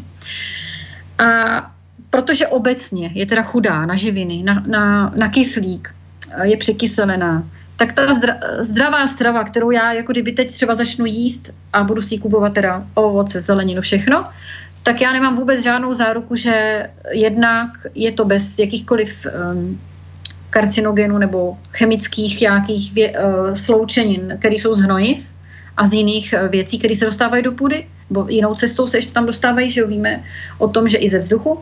A ani ten déšť už dneska nebude vlastně dobrý, čistý, nebudu si chytat tady dešťovou vodu, protože netuším, co v ní všechno bude. A jde o to, že potom vlastně mě to nebude stačit. Mě to možná bude pokrývat 20% energie pro jako mého organismu, ale mě chybí ten zbytek. Jo. A i tak jako všeobecně získáváme většinu energie dýcháním, to znamená, že vdechujeme ty elektrony. Ale pokud my se budeme pohybovat tam, kde nejsou, to znamená mimo zeleň, tak nám budou chybět opět ty elektrony. Takže zase další zátěž. Jo? A těch zátěží je právě hodně, ale o tom, co jsem říkala o té stravě, že já prostě i když budu teď se snažit jí zdravě a nebudu vědět, kde to bylo vypěstovaný, tak pořád to bude chudý na ty živiny. Pořád to bude mít nějaký další třeba zátěže, které mě zase nebudou dobrý pro tělo. A jediná cesta potom je teda prostě jít tím, že si dám ty přípravky, kde vím, že to je ten preparát bude čistý a bude tam mít přesně to, co potřebuju, jako třeba reliktum, že jo, jsme se zmiňovali o něm minule, které má všechny vitamíny, minerály a aminokyseliny, které potřebuje naše tělo. Jo, takže já to můžu dodat prostě jedině tady tou cestou v dnešní době, abych měla jistotu, abych prostě věděla, co si tam dávám. Jsou samozřejmě i jiné firmy, které vyrábí dobrý a zajímavý preparáty. A já, když budu pít s živou a aktivovanou vodou a zásaditou vodou, tak prostě tam bude úplně úžasný účinek a já jsem schopná pomoct tomu tělu. Ale samozřejmě potom už musím nechat i imunitu, aby si trochu pracovala sama, že jo? Dostanu to z toho nejhoršího, zharmonizuju to a pak už bych dávala prostě průběh jenom imunitě, ale zůstávala bych třeba u té vody pořád. Ta voda bude vždycky to důležitý, vždycky bude důležitá, vždycky bude mít tu nejvyšší hodnotu. A jednou bude možná nejdražší komoditou, teda spolu s časem. No, tak už dnes, keď sa zastavíš na čerpacej stanici a porovnáš si cenu litra nejakej nafty alebo benzínu a nejakú fľašu, no či už minerálky alebo čoho, tak dosť často ťa to na tej benzínke teda vyjde drahšie, tá voda. Přesne tak, souhlasím, no. A to ešte je pravda, že voda, oni tam majú teda tie ceny vyššie, než má nejaký supermarket, ale no, už to stojí za zmenku, samozrejme. Hej. No, dobre, dali by sme si prestávku. Ja som ešte inak teda pozeral ten Aspergillus, mi to nedalo, tak to je teda vlastne tá čierna pleseň, čo napadá všelijakú tú zeleninu, ovocia. Áno. A nejčastěji se dostává do těla právě proto, že vlastně to se ti stane často, že ti něco splesniví doma. Že? Veľa je v pôde, no a že záhradníci obzvlášť teda, že to často vdychujú, takže tí sú náchylní na to a kvôli tomu najviac napadá plúcam vlastne, ale že u niektorých ľudí, obzvlášť takých, čo majú oslabenú imunitu nejakým štýlom, tak môže sa teda dostať do krvi a tam potom môže spôsobuje vážne problémy, ale takže úplne bežne by v krvi byť nemala teda. No ono je to totiž hlavne daný tím, že máme vlastně stenčenou stěnu střevní. Těma právě překyselením a způsobem stravování. A hlavně lepek to dělá, že jo, stenčuje tu stěnu střevní. No a tím, že třeba jíme obyčejný chleba, který není kváskový, není celozrnný, a tak to už stačí, aby ten lepek tam byl dost dlouho na to, aby právě se do té krve eventuálně dostal i lepek, jo. A už to tam máš, jako. A dostane se tam i jiný věci, jo. A když se tam dostane lepek, je to špatně, protože on na sebe nabaluje. On má funkci nabalovat na sebe. Cokoliv, je mu jedno, co na sebe nabalí, jo. Ale může se pak stát, že se ucpe ceva i třeba z tohoto důvodu, jako, takže prostě dneska se do té krve to dostane, no. Ať se ti to líbí nebo ne, tak je to prostě velmi pravděpodobné, že se ti to stane. No, tak jo. Tak, o nějakých 9 minut přibližně budeme pokračovat necelých. Nič veľkého, nič pekného, nič šľachetného sa nevytvorilo bez obete. Len slaboch sa k obetiam naučiť nemôže, ale duša vznešená horí po nich, lebo práve v obetiach svoju silu, svoje panstvo duch ukazuje. Ľudovít Štúr. Počúvate Slobodný vysielač.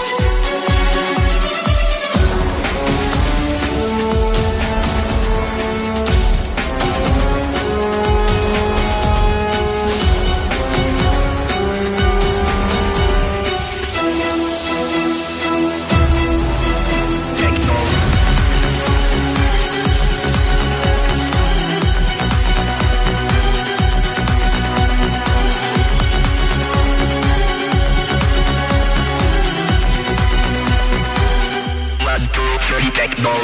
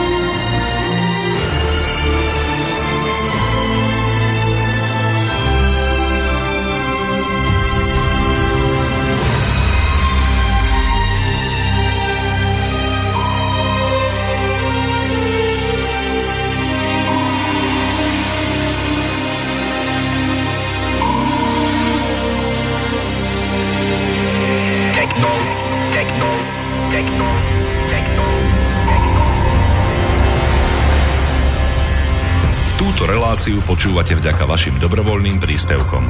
Ďakujeme za vašu podporu. Počúvate Slobodný vysielač.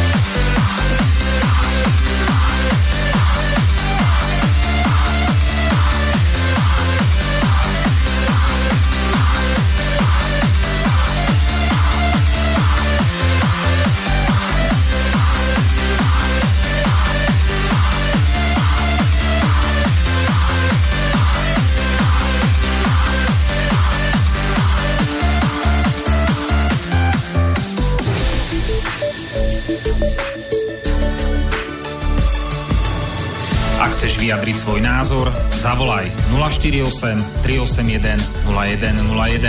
Slobodný vysielač, váš rodinný spoločník. No, keby niekomu uniklo, ako súviseli tieto dve skladby s vodou, tak tá prvá Das Boot, to bolo príbeh o jednej nemeckej ponorke a toto druhé sa volalo Summer Rain, teda letný dážď, ktorý by sme tu celkom uvítali, lebo je tu dosť horúco. Takže na nejaké schladenie a aj sucho, myslím, už celkom. U nás, ak pokosili trávnik, tak zo zeleného sa stal taký slamený v podstate. No vidíš, to bych docela k tomu něco i k tomu řekla. No, nech sa a mám trošku ozvěnu zas, prosím, mám zas ozvěnu. Ale já bych chtěla k tomu k té trávě, jo, k tomu mám teda vyhraněný názor z toho důvodu, že to, co jsi přesně teď řekl, je to nejhorší, co je možné udělat, pokosit trávu. Jo.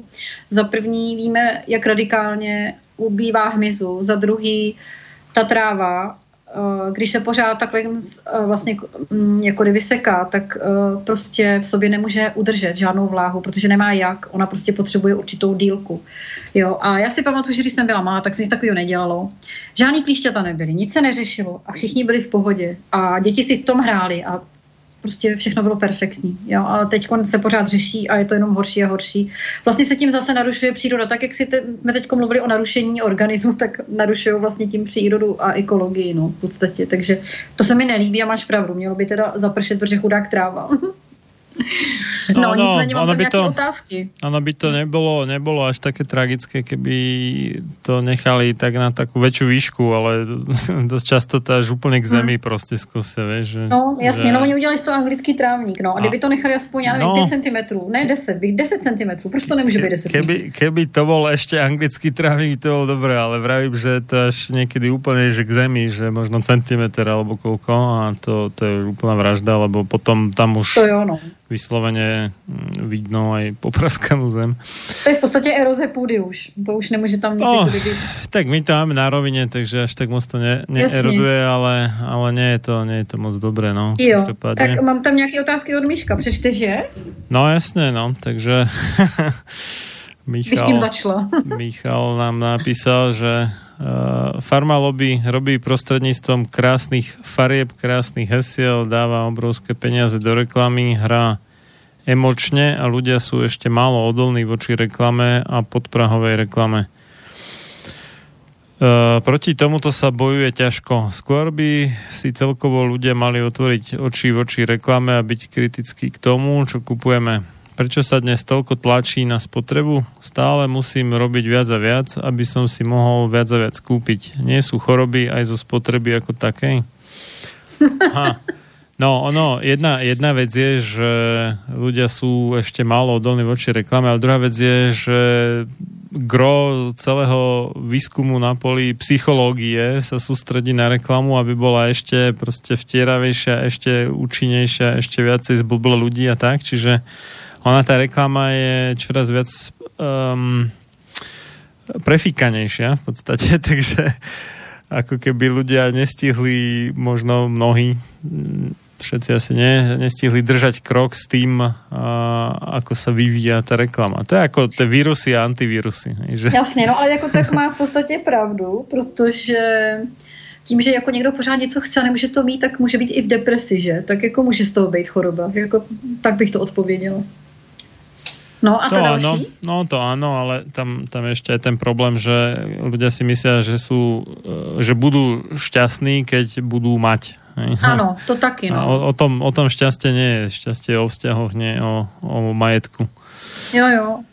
Tak, takže aha. Druhý mail, že skúsenosť s farmaceutickou lobby v Polsku. V Polsku je zaujímavý stav. Keď dôjdu lieky, napríklad v noci, napríklad boli vás veľmi zub a potrebujete nejaký liek proti bolesti, nemusíte hľadať nejakú pohotovostnú lekára. Idete na najbližšiu benzínovú pumpu a kúpite si ako cukríky. Každopádne, keďže zakázané ovocie, alebo menej dostupné ovocie najviac chutí, tak potom vtedy, keď nie je zakázané, už prestane lákať. S týmito liekmi v Polsku to, myslím, funguje. Práve preto farmaceutická lobby musí dávať obrovské peniaze do reklám. Keď pozeráte nejakú polskú televíziu, tak ide séria reklám. Každá druhá reklama je na nejaký liek. A tam ešte majú povinnosť povedať, že... Ja by im on to napísal polský. Dobre. Ja sa to pokúsim preložiť. Neviem, či tam moja polština to dá. Něco, že před užitím něco. Si máš prečísť letáček. Sa informuj, hej, z príbalového letáku. Alebo konzultovať pri konzultácii lekárom o... že každý o tom, lebo že každý liek nie nesprávne podaný, myslím, je hrozbou pre tvoj život alebo zdravie. Že už to je na spamäť. No dobre. Ja to neviem čítať varujú, ale po polsky, aj keď mohol by som, teda. Dobre. No ale to musí, toto je myslím, že z Európskej únie nariadenie, lebo teda ja moc reklám nevidím, používam adblock, kde sa dá, ale... No ale máme málo času, víš, už jenom 20 minút, tak ja bych teda pokročila, aby sme to stihli. No, dobre. Jo. Nech sa páči. Tak jo, takže já jsem ještě k tomu lidskému zdraví jako takovému prostě chtěla říct, jako tak bych to jako shrnula, bych to, že vlastně je určeno prostě nejenom udržení ty rovnováhy vody a soli a dodáním živin tělu, ale také prostě ty elektrony tam musí být v tom nasyceném stavu, to znamená, my tam dodáme tou živou vodu, jak jsme si řekli, a případně zásaditou vodu, aby jsme zároveň odkyselovali. No a ten nasycený stav těch elektronů vlastně určuje tu sebeorganizaci buněk a průběh všech těch enzymatických biologických reakcí. Prostě jak to bude probíhat, jestli dobře, špatně, rychle, pomalu a podobně. Proto je důležité teda pít tu energeticky nabitou vodu, protože v organismu ani jeden biochemický proces nemůže bez energie být. No a organismus z naší potravy musí vzít živiny a energii a vše upravit tak, abychom to mohli vše nějakým způsobem využít. A naše tělo právě potřebuje takzvané kilokalorie. Z nich tělo vytvoří 4 molekuly ATP, neboli molekuly energie, a tyto 4 molekuly, které vznikají právě v mitochondriích buňce, se zúčastní syntézy bílkovin, která je z masa, může být ale i třeba z rostlin, a my jsme toto maso nebo ty rostliny právě snědli. No a dříve jsme vlastně brali tu energii i z přírody, to jsem přesně už říkala, jo? Že nyní jsme v té budově a tak dále a vlastně nám chybí ty elektrony. No a právě se tady zase opět teda dostáváme k té živý a mrtvý vodě. O ní jsme mluvili už trošku jinak, než bývá zvykem, ne, nebo teďko jsme o ní mluvili jinak, než bylo prostě v té minulé relaci. No a z přírodních úkazů bych zmínila jeden, který je prokázán, že skutečně existuje, a to je vlastně, že živá voda z přírody, to jsem vlastně už říkala, ale tady to ještě je co jiného. Živá voda v přírodě, která je samozřejmě ovlivňována různými vlivy, je ovlivňována jak třeba postavení měsíce, slunce a tak dále. Různým způsobem se pak mění ta struktura vody a takový datum, kdy v přírodě se vyskytuje vyloženě živá voda je v noci z 23. na 24. června. A kdo si právě tuhle noc nabere vodu, což bylo minulý týden, tak získá vlastně přírodní živou vodu. No a tato voda se rodí právě v pramenech země a je obohacena právě o tyto potřebné elektrony, protože se dostala na povrch a tam se nabila. No a potom výhody živé vody, bych tak shrnula, zvyšuje vitalitu, osvítí myšlenky a dává chuť k životu, zvyšuje energetický potenciál a aktivuje tělo. A potom ten mechanismus vlastně té účinnosti živé vody v našem těle, všechny tkáně a orgány jsou tvořeny buňkami a ty jsou pokryté membránou. A právě v buněčné membráně, nebo ta buněčná membrána je nabitá záporným nábojem, kdežto uvnitř buňky máme kladný náboj. No a potenciální rozdíl na obou stranách membrány je právě ta síla, kvůli které se krev a živiny pohybují, nebo díky které se spíš, jak bych takhle řekla. Jo? Stejně tak jako další tekutiny v našem těle. No a například, když vy byste jeli do lázní, dáte si tam léčivou vodu, tak právě bude bohatá na elektrony. Kdežto balená voda, to jsem říkala, že ta je z hlubinného vrtu většinou. Ta se ještě právě nenarodila, to už jsem zmiňovala, je vlastně nedonošená, protože ona nebyla na povrchu, ona nemá v sobě ty elektrony, prostě my je budeme muset dodat nějak, pokud ji chceme pít. Takže tam kápneme reliktum, jo. Tak, 2 kapky na litr, no a pramenitá voda se na povrch dostává všemi vrstvami. To znamená, ona si pozbírá ty informace. Je to úplně stejné, jako když se moje slina, nebo já se napiju vody, a ta voda projde celým traktem v mém těle, pozbírá si všechny informace, vezme si ty informace z pusy, z krku, prostě každá ta část toho orgánu dojde do ledvin, tam se vyčistí, obohatí a vlastně v podstatě ta moč je úplně čistá tekutina. Jo? Ona v sobě nemá absolutně žádný toxiny, nic, protože naše toxiny nám jdou střevama, ale nejdou nám močí. Moči, pokud je zdravá moč, tak je to čistá tekutina, obohacená o veškeré imunitní informace našeho organismu. A musíme samozřejmě pít vlastní moč, ale proto existuje tato metoda vlastně pití vlastní moči neboli urinoterapie. Když budu pít cizí moč, tak mě to bude jako, že s prominutím na nic. Jo? Ale když budu pít vlastní moč, tak se můžu i vyléčit. Můžu samozřejmě dávat obklady z toho a tak dále a tak dále. No a v těch lázních to je vlastně to, co jsem říkala, že tam piju tu léčivou vodu s pramenitou a pramenitá voda se na povrch právě dostává taky tak, to je stejný jak s tou jak s tím, co se dostane přes tělo do močového měchýře, tak ta se dostává právě tam a nabije se těma elektronama, ale voda ze studny a z kohoutku není živá voda. To je mrtvá voda, protože ta není na povrchu. Není to pramenitá voda a není přírodní. A většina pramenů je právě, že skrytá v lese, co jsme si už říkali. No a teď bych právě chtěla, už máme jenom 15 minut, tak já to zkusím nějak stihnout. Ne, máme více, jde až do 14.30, takže... Jo, no. Aha. Dobre, ale ja by som si dal trošku protestovať, lebo napríklad hliníka sa zbavujeme cez obličky a moč, takže keď človek má nejaký, no... Jo, když detoxikuješ samozrejme, to je niečo iného. Teď som myslela, že budeš mít zdravou homeostázu a nebudeš detoxikovať. To je pravda, ale ono človek stále detoxikuje v podstate, lebo nikdy to jedlo nie je úplne 100%, hej? Čiže vždy máme čo robiť v tomto zmysle a aj ten hliník je dnes celkom všade prítomný, dá sa povedať, aj keď teda z toho jedla ho vieme celkom účinne vylúčiť a práve teda obličkami, teda českými ledvinami a močom, takže netvrdil by som, že neobsahuje žiadne toxiny, hej? Jo, dobře, dejme tomu, ale pořád to tělo je jako kdyby od nich ví, ale je tam důležitá je ta informace imunity, kterou si to vlastně pozbírá po těle, jako, jo, a proto ti to dokáže vlastně pomáhat, jo, to je ten hlavní princip. Ale když máme teda víc času, tak možná bych ještě, jak jsme se bavili předtím o té plísni a zároveň o očkování, s tím jako trochu souvisí. Je takovej přežitek, že všechny nákazy musíš někde od něčeho jako získat. Jako z vnějšího světa, jo.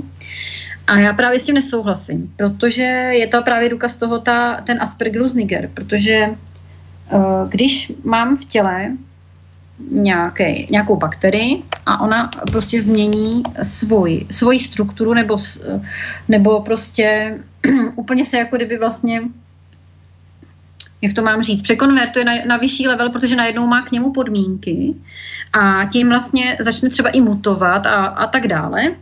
A pak vlastně začne být už patogenem pro nás, nebo se prostě vyloženě i přetvoří na původce bacilu. Tak tímto principem se právě v minulosti už v historii i stalo mockrát. Dávám příklad jenom na jedné nemoci teď a vybrala jsem si teda tuberkulózu. Prostě dřív se vždycky věřilo a v podstatě se i věří dodnes, že musíš tuberkulózu někde získat jako bacil, chytit. Od někoho se nakazíš. Jako.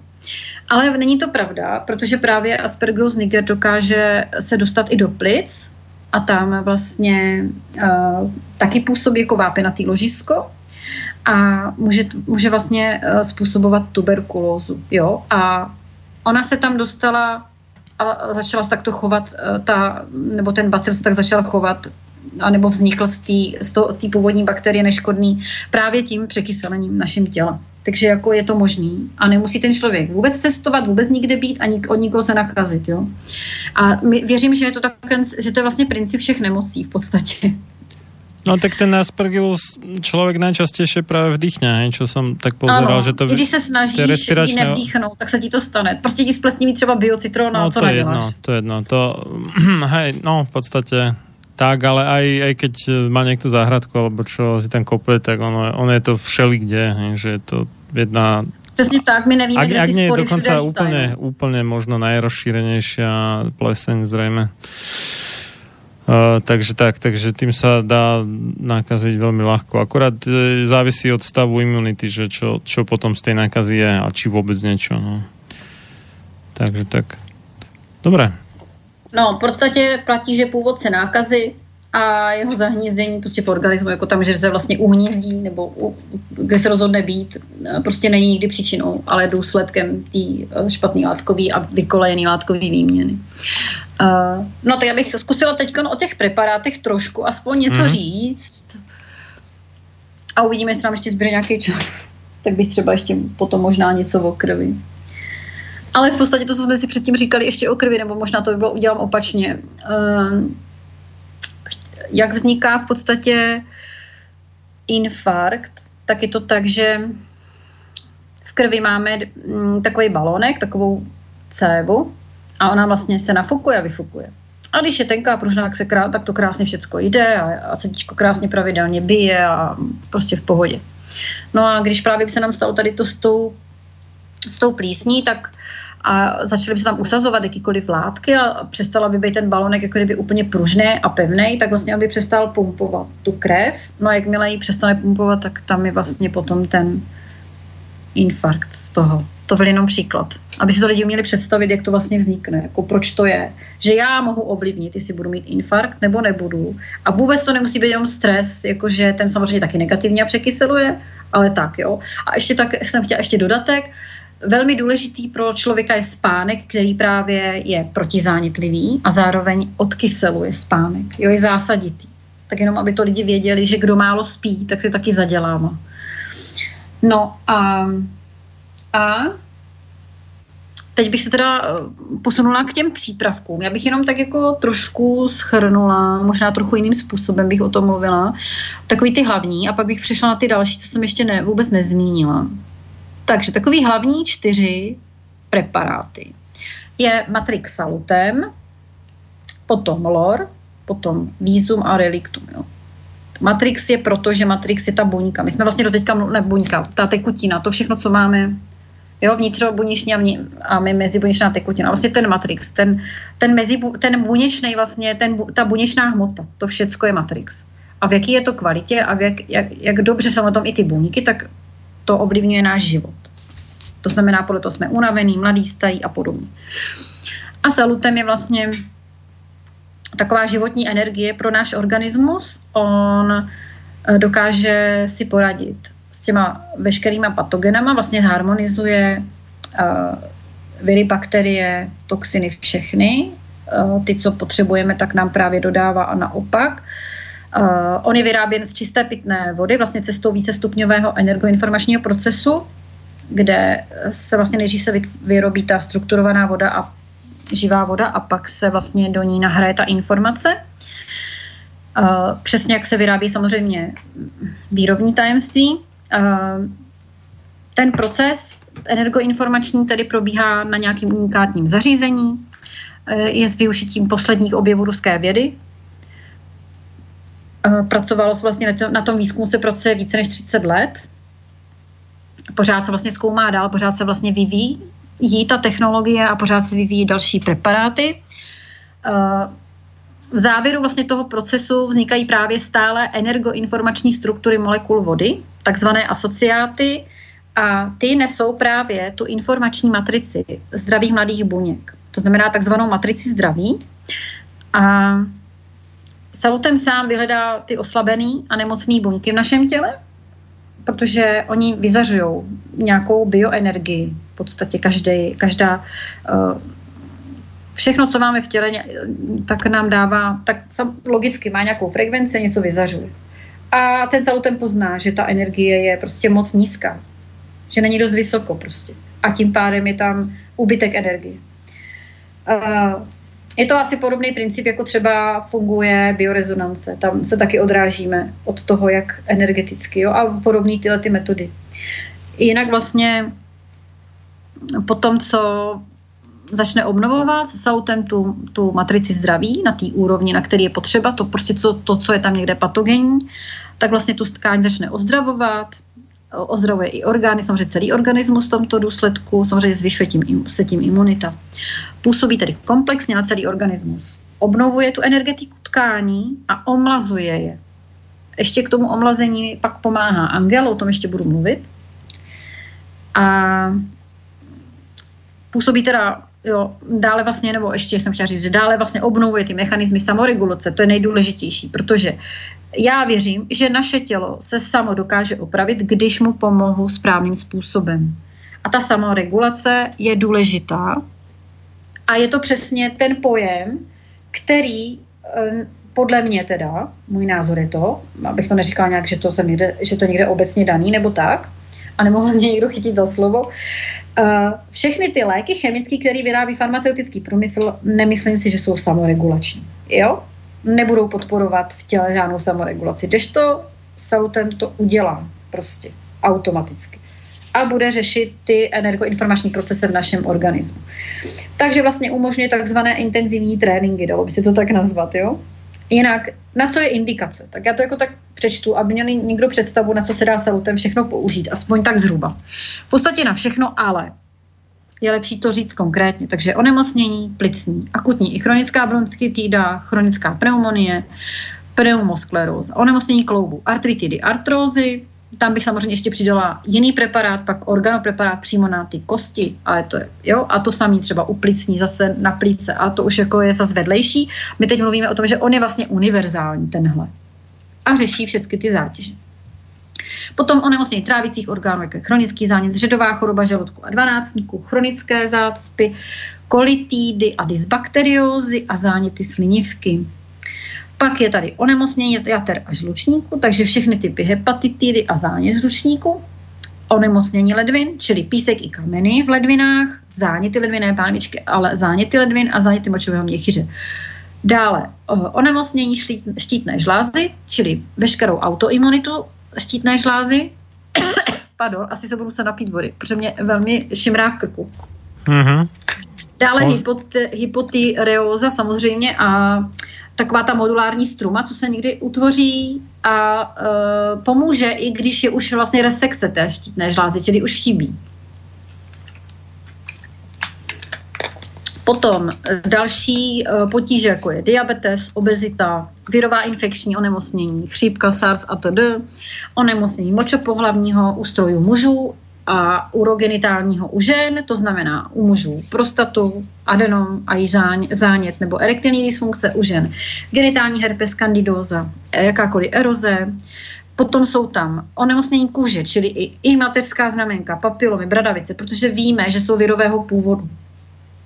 Onemocnění páteře, radikulitída, osteochondróza, poškození nervových zakončení, což je velmi důležitý. A samozřejmě tam bychom přidali ještě preparát na nervovou soustavu a tak dále.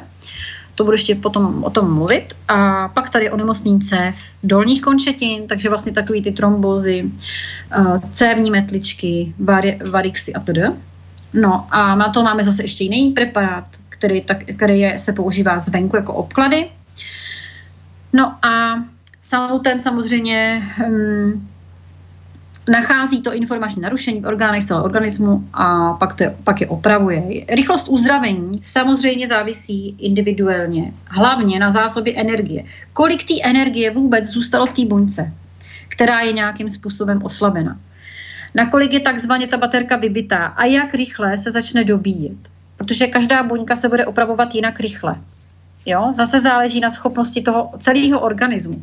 Proto můj názor je, že absolutně nemožný udělat nějakou radu a říct, to pomůže všem. Jo? Každému to pomůže úplně jinak rychle.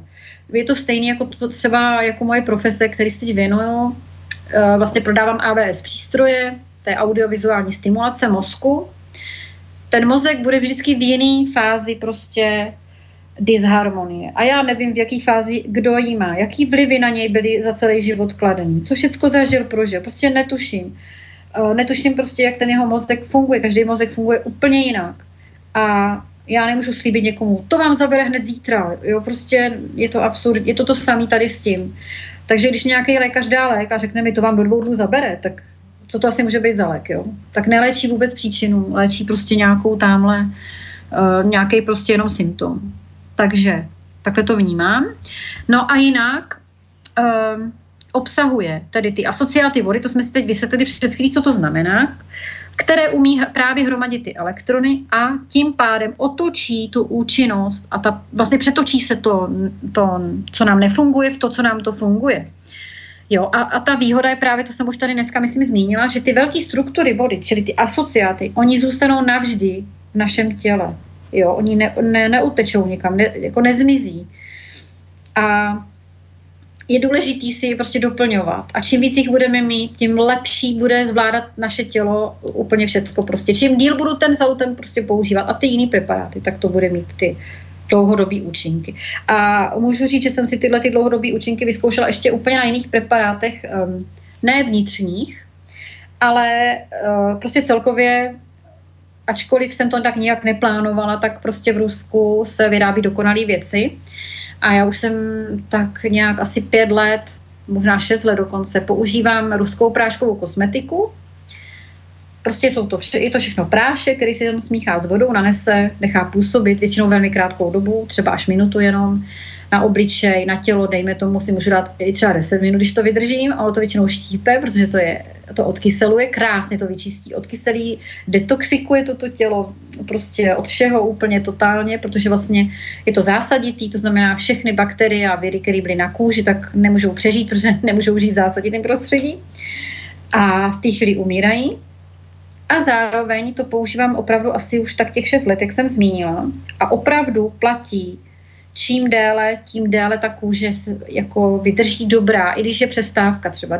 Já jsem měla období, kdy jsem třeba 3 měsíce to nemohla používat, neměla jsem možnost a pak jsem se k tomu vrátila a normálně ta kůže do týdne byla zpátky tam, kde se skončilo a pokračovalo se prostě. A ta pleť si to opravdu pamatuje, ty imunity si to pamatujou a čím déle používáte, tím lepší ta pleť je a zlepšuje se ten stav. A furt se zlepšuje, pořád se zlepšuje. Je to pořád lepší a lepší a lepší. A dokáže samozřejmě řešit teda i veškerý zánětlivý procesy té kůže tím pádem. Jo? To je jenom, že jako, abyste měli představu, že opravdu to tak funguje i na povrchu našeho těla. A tím pádem i ty pentamery, čím déle budeme používat salutem, tím víc jich budeme mít, tím kvalitnější bude ten matrix v tom těle prostě. Budou lepší, ty buňky na tom budou líp si poradí se vším. Bude menší šance, že onemocníte. Jo? Já třeba já jsem měla za poslední rok snad jenom 1 rýmu a kašel a od té doby, a teď už vůbec teda, jo? Takže jako prostě úplně perfektní. Takže, protože pořád kapu s reliktum pravidelně. To dodržuju. Bez relikta nepřežiju ani minutu. Jo, tak to jsou ty vitamíny, minerály a tak dále. Takže jako prostě z tohoto pohledu reliktum prostě to je moje. No a pak máme přípravek lor. To je jako lor, jako orl. Jako uši, oči, nos. Uši teda nekapeme, tam dáváme jenom tu vatičku, jako namočíme, ale jako ono se to tam dostane, ta informace. No a samozřejmě hrdlo, nos, tak to stříkáme i do krku, i do nosu. Tak a má ten přípravek, jako většina našich přípravků, vždycky vliv na víc okruhů v těle. Nikdy nejenom na to, co je na to přímo napsaný. Protože i naše tělo je celostní, i ty preparáty jsou celostní. Prostě komunikujou s naším tělem na více úrovních.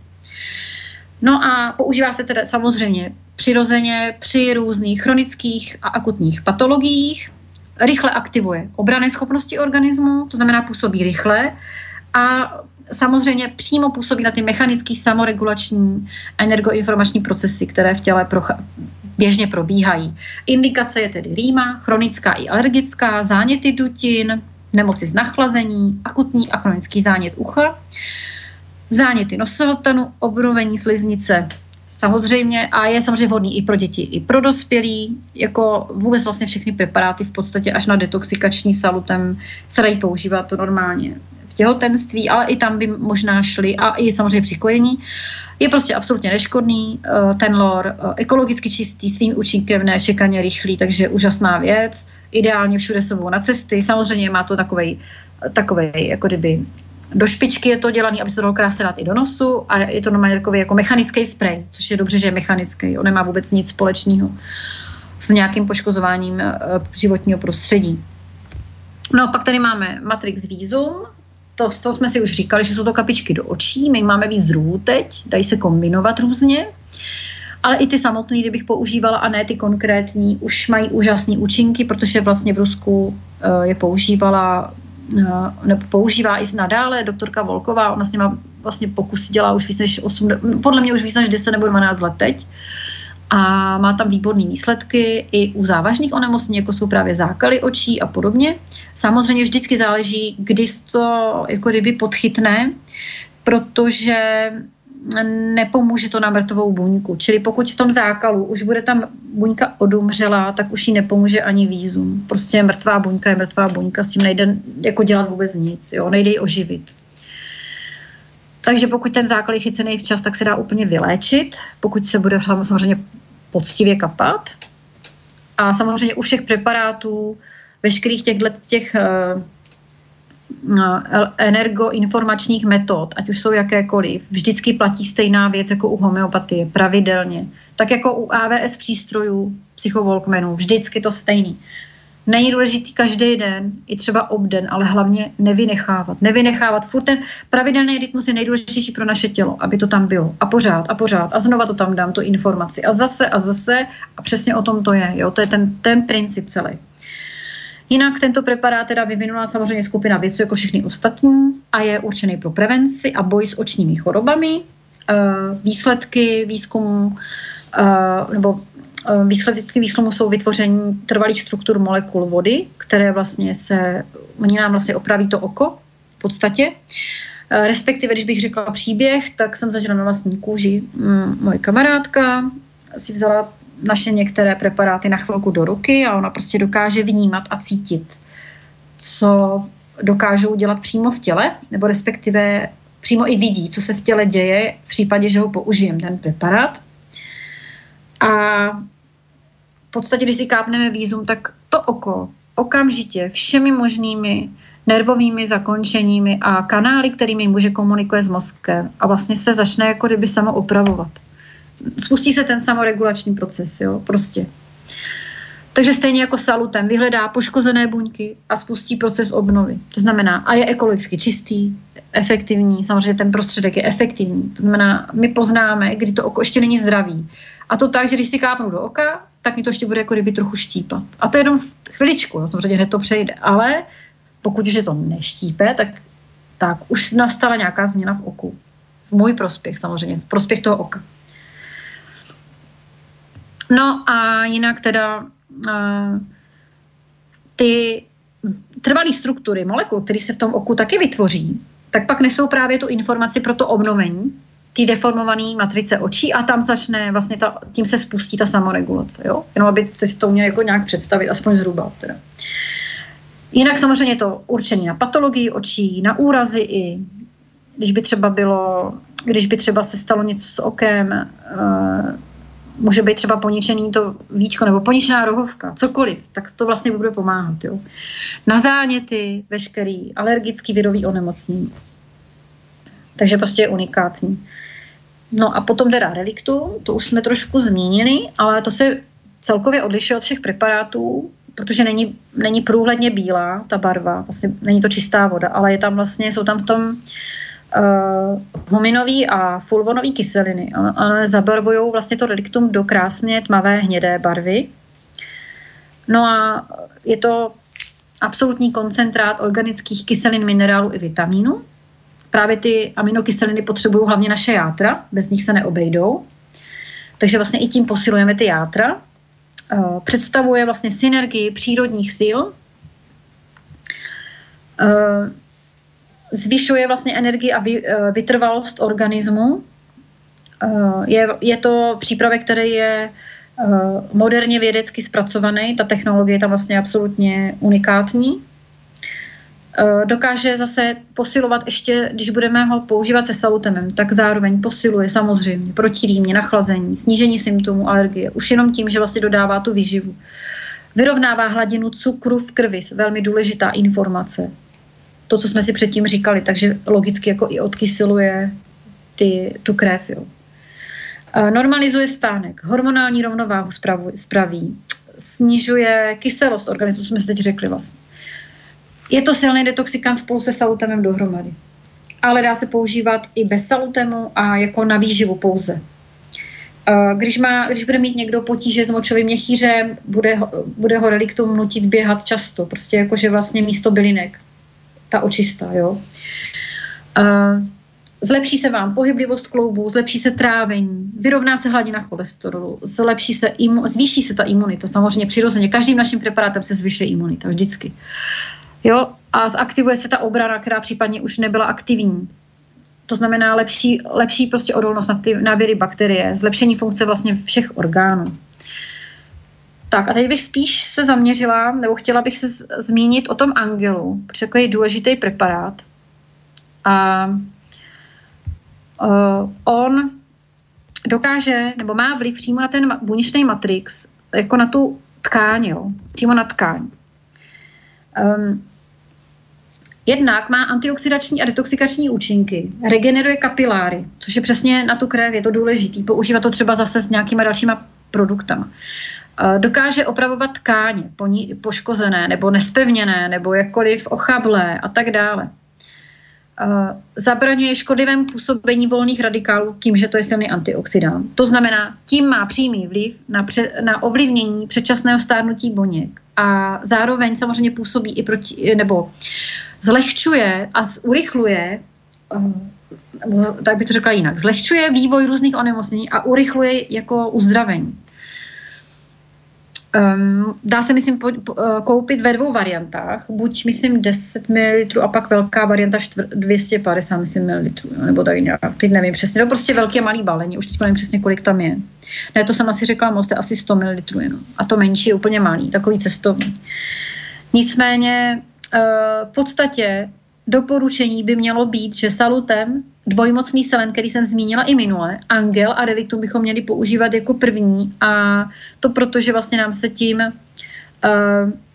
my máme ty buňky na počátku, když vlastně jsme doteďka normálně se stravovali, nic jsme pro sebe třeba nedělali a chceme s tím jako něco dělat, že budeme teda řešit kvalitu matrixu a chceme se třeba i detoxikovat a prostě, aby se nám spravilo všecko to v tom našem těle.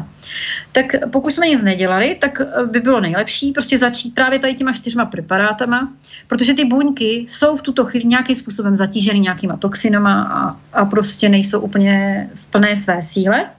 A nemohou právě využít tolik energie, aby vlastně se rychle obnovila ta homeostáza do té původní podoby. A proto je dobrý mu tělu pomoct. To je to, co jsem říkala. Na začátku tělu pomůžeme a pak už vlastně mu dáme jako volnost, aby víc se snažila ta imunita sama, aby vlastně se právě tím posílila, že se bude snažit. Jinak jako... v podstatě ten selen plus angel dohromady se doporučuje používat ještě samostatně i, nemusí to být to všechno dohromady, ale když bychom třeba měli jenom angel a selen, tak už to má obrovský účinek, protože oni spolu jako kdyby jsou, jak to mám říct, mají spolu symbiózu, dokážou spolu divy v těle. Jinak selen funguje jako detoxikační prostředek taky a velice dobře právě působí proti otokům. Můžeme třeba použít na vyvrtnutý kotník, natlučený koleno, loket. Jo? A vlastně dohromady se selenem angel vlastně jsou nebo startuje ten proces drenáže matrixu. To znamená, oni započínají tu detoxikaci dohromady spolu. Jo? Jinak selen většinou chybí hodně lidem a ten dvojmocný má ještě úplně jiný účinek, nebo je daleko silnější, daleko střebatelnější než klasický selen. Tak. Takhle bych to řekla. Potom jsem teda chtěla zmínit tu nervovou soustavu. Tady na to máme vlastně 4 kapičky. Taky jsou vlastně ve stejné lahvici, jako je LOR. To znamená, že tam je ten sprej. Ale dá se koupit i velký balení. Jo. Tak tam se právě ušetří hodně moc. Protože vlastně jako 1/3 vám vyjde úplně zdarma. Toho balení velkého. Taky 100 ml. A je to vlastně cerebrum. A máme 0, 1, 2, 3. Každá je na něco jiného. 0 je na všechno. Celková obnova vlastně nervové soustavy. Má vliv na zakončení nervových tkání, takže právě obnovuje ty myelinové obaly. a je zároveň spolu se salutemem, to jsem možná ještě neřekla, proti bolesti. A každý mu pomáhá něco jiného víc. Někomu víc pomáhá na bolest cerebrum, někomu salutem. A může to být i na bolest hlavy. Jinak má samozřejmě vliv přímo na hypotalamus a hypofýzu, čili přímo dokáže i pomoct hormonálním soustavě, protože hypotalamus samozřejmě řídí celý hormonální systém těla a je to takové místo, které často napadají paraziti, hypofýzu, a hlavně takový ty menší paraziti, jo, jako třeba chlamydie a borely a tadyhle, tak mají rádi tyhle místa prostě. A samozřejmě, že se to z mozku daleko hůř detoxikuje, nicméně cerebrum dokáže právě upravit spoustu věcí souvisejícím s nervovou soustavou a mozkem. To znamená, že vlastně spolu s hypofýzou ten hypotalamus právě má vliv i na endokrinní soustavy a má dohled mimo jiné. Samozřejmě na příjem potravy, čili máme hlad, nemáme hlad, máme žízeň, nemáme žízeň, ovlivňuje samozřejmě tělesnou teplotu a spousta lidí má po špatné ty senzory, tělesné teploty, nebo špatně nastavený to má. Prostě nefunguje jim správně ta senzorika těch tělesných, nebo té teploty, jak se vlastně by se měly cítit. Takže spousta lidem se buď nedokrvují končetiny, nebo jim je zima, když má být teplo, a opačně. Takže tam je vždycky něco špatně, když je to takto. A je potřeba to spravit. A samozřejmě reguluje i tep, krevní tlak, emoce a další věci. Takže jako když, dalo by se to jinými slovy říct. Stejně jako to říkám u AVS přístrojů. Mozek řídí všechno. A když bude mozek v pořádku, bude v symbioze, homeostáze správný a bude harmonicky nastaven a bude v pořádku prostě působit tak, jak má, tak všechno ostatní se daleko lehčeji spraví i v našem těle.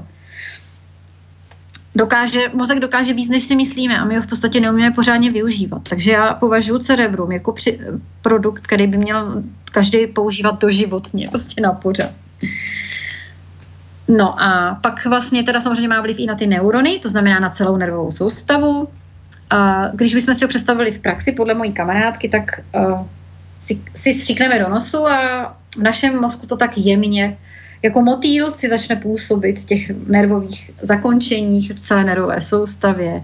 Samozřejmě to bude mít vliv pozitivní, jednak na centrální mozkovou soustavu, na periferní nervy, na mozkovou mrtvici jako obrana, na roztroušenou sklerózu, buď jako prevence, nebo už samozřejmě to bude opravovat všecko to, co tam nefunguje. To, co ještě jde opravit, tak se samozřejmě opraví tím. Potom, co se týká používání, tak mám, myslím, že jednou nebo dvakrát denně se stříká vlastně do nosu a tím se aktivuje hypotalamus, on začne vlastně produkovat přirozené hormony, přirozeně hormonální hladinu a začne se vlastně opravovat celá ta nervová soustava, kde je třeba už ty nervové buňky nejsou v pořádku, nebo ty právě myelinový obaly, který vlastně přenášejí ty vzruchy, nejsou v pořádku a podobně. A proto taky to má vliv na bolest, protože nervová soustava a bolest spolu úzce souvisí.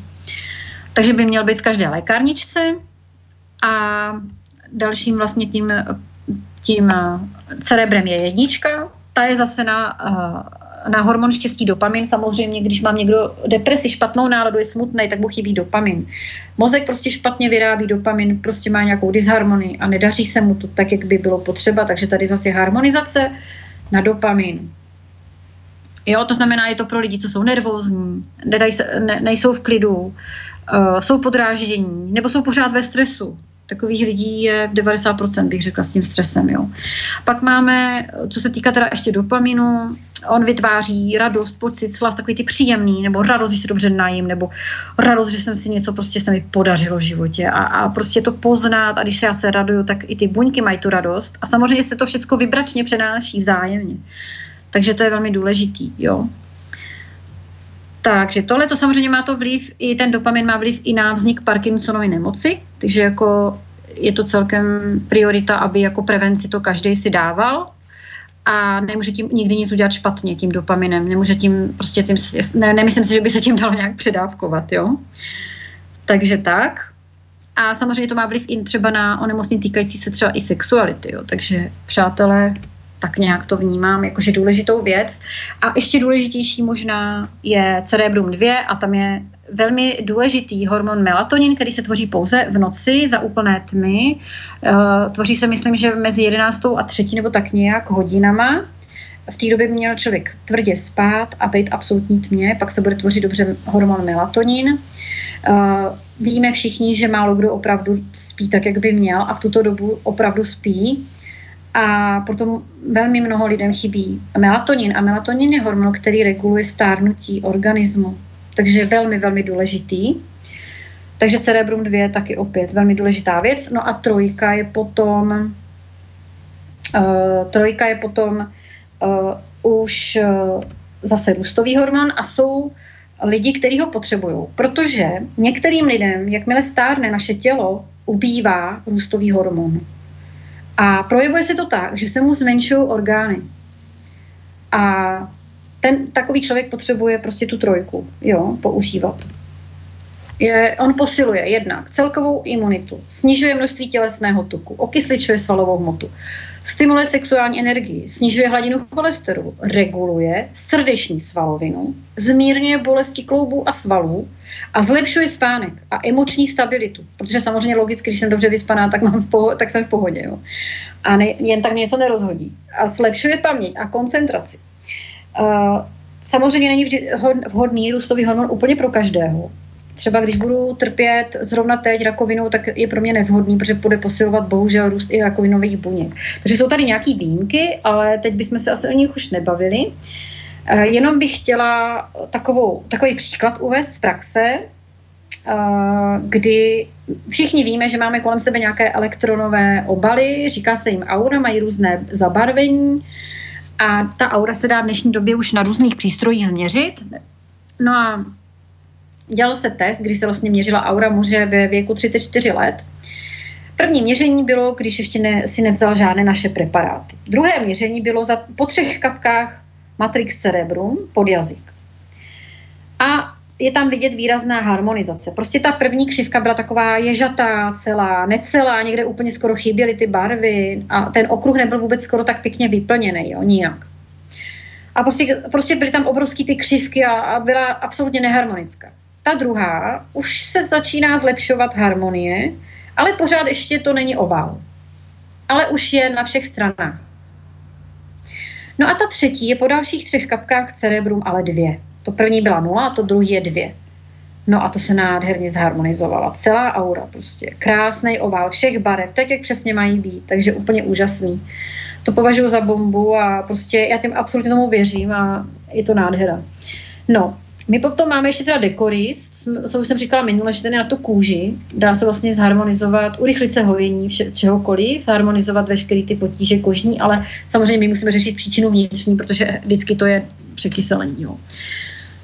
Jsou tam potom přípravky i na vlasy, na zuby, na trávicí potíže, na různé orgány, které máme vlastně v dutině břišní. A já bych ale ještě spíš se věnovala teďko na kardinu a koronaru, protože jsme mluvili o krvi, tak by to bylo tak jako, abych to stihla, protože už mám málo času, tak ty 2 bych ještě zmínila. Kardin je vlastně na srdíčko, že jo? Podporuje hlavně srdce, kardiovaskulární systém. Je hlavně pro lidi, kteří mají ty chronické onemocnění, nebo jsou často nemocní, nebo jsou po operaci srdce a cév a mají třeba metabolický syndrom, obezitu, protože to všechno i souvisí s tím, že to srdíčko je vlastně oslabený. Potom třeba samozřejmě vysoký tlak, jo, veškerý ty tachykardie, infarkt myokardu, všechny tyhle ty, co se týká zánětu srdce, diabetická vlastně kardiomyopatie a tyhle ty všechny potíže. A i se doporučuje kardin, když onemocníme chřipkou, tak aby vlastně se to srdíčko neoslabilo. Jinak třeba i to sportování, když je přetrénovaný někdo, tak může právě přivodit i kardiomyopatii nebo infarkt. Jo, může být takzvané přetrénované srdce, tak opět velmi důležité pro sportovce, vlastně tady ten preparát. Máme tam samozřejmě i program na sport, takže by tam jako bylo ještě k tomu další věci, ale je důležitý prostě tady v tomto případě. Srdce a kardiovaskulární systém je potřeba prostě podpořit a tyhle negativní vlivy co nejvíc jako eliminovat. Samozřejmě s věkem krev mění tu hustotu. Samozřejmě houstne, jo. Nebo není tak krásně prostě tekutá, jak když je ten člověk mladý. A proto právě, proč vlastně jako vzniká ještě zahušťování krve a tromby a tak, to už bych nestihla dneska asi říct, to už máme na to opravdu málo času, a tak to zase jindy. Ale jenom, aby se věděli, že to existuje, jo, takže pro děti a starší osoby vždycky přidat koronár u chřipky, je to vlastně ta prevence mozkových cévních onemocnění zároveň, a zároveň aterosklerózy dolních končetin, také prevence angiopatie při cukrovce, protože diabetes samozřejmě ovlivňuje kromě toho jiného také kapiláry. No a když bych šla teda, jo, to jsem říkala teďko koronár, to jsem si spletla, to se omlouvám. U toho kardínu jsem ještě chtěla říct, že vlastně je to prevence teda pro sportovce, pro všechny lidi, kteří mají potíže se srdcem, jakýkoliv disharmonie, rytmu srdce, nebo měli operaci, nebo měli cévní potíže, nebo mají nadváhu a tak dál. Je důležitý pro správnou účinnost cév, kdy je vlastně potřeba, aby vlastně byli elastický, právě tam měli ten kolagen a tak dál, takže tady dokážeme se tady z toho vlastně to harmonizovat. A u toho koronaru to je lze na cévy, to už jsem říkala předtím, jsem si to omylem tady špatně jsem se podívala. Koronár vlastně podporuje cévy samozřejmě, v těle máme různé cévy, máme velké tepny, až po kapiláry jsou úplně nejmenší cévičky, vlastně takový ty tenoučky. Aby byli zdraví, tak samozřejmě je potřeba, aby byli tenký, pružný, aby tam dobře prostě ta krev s tím kyslíkem a s těma živinama krásně mohla téct.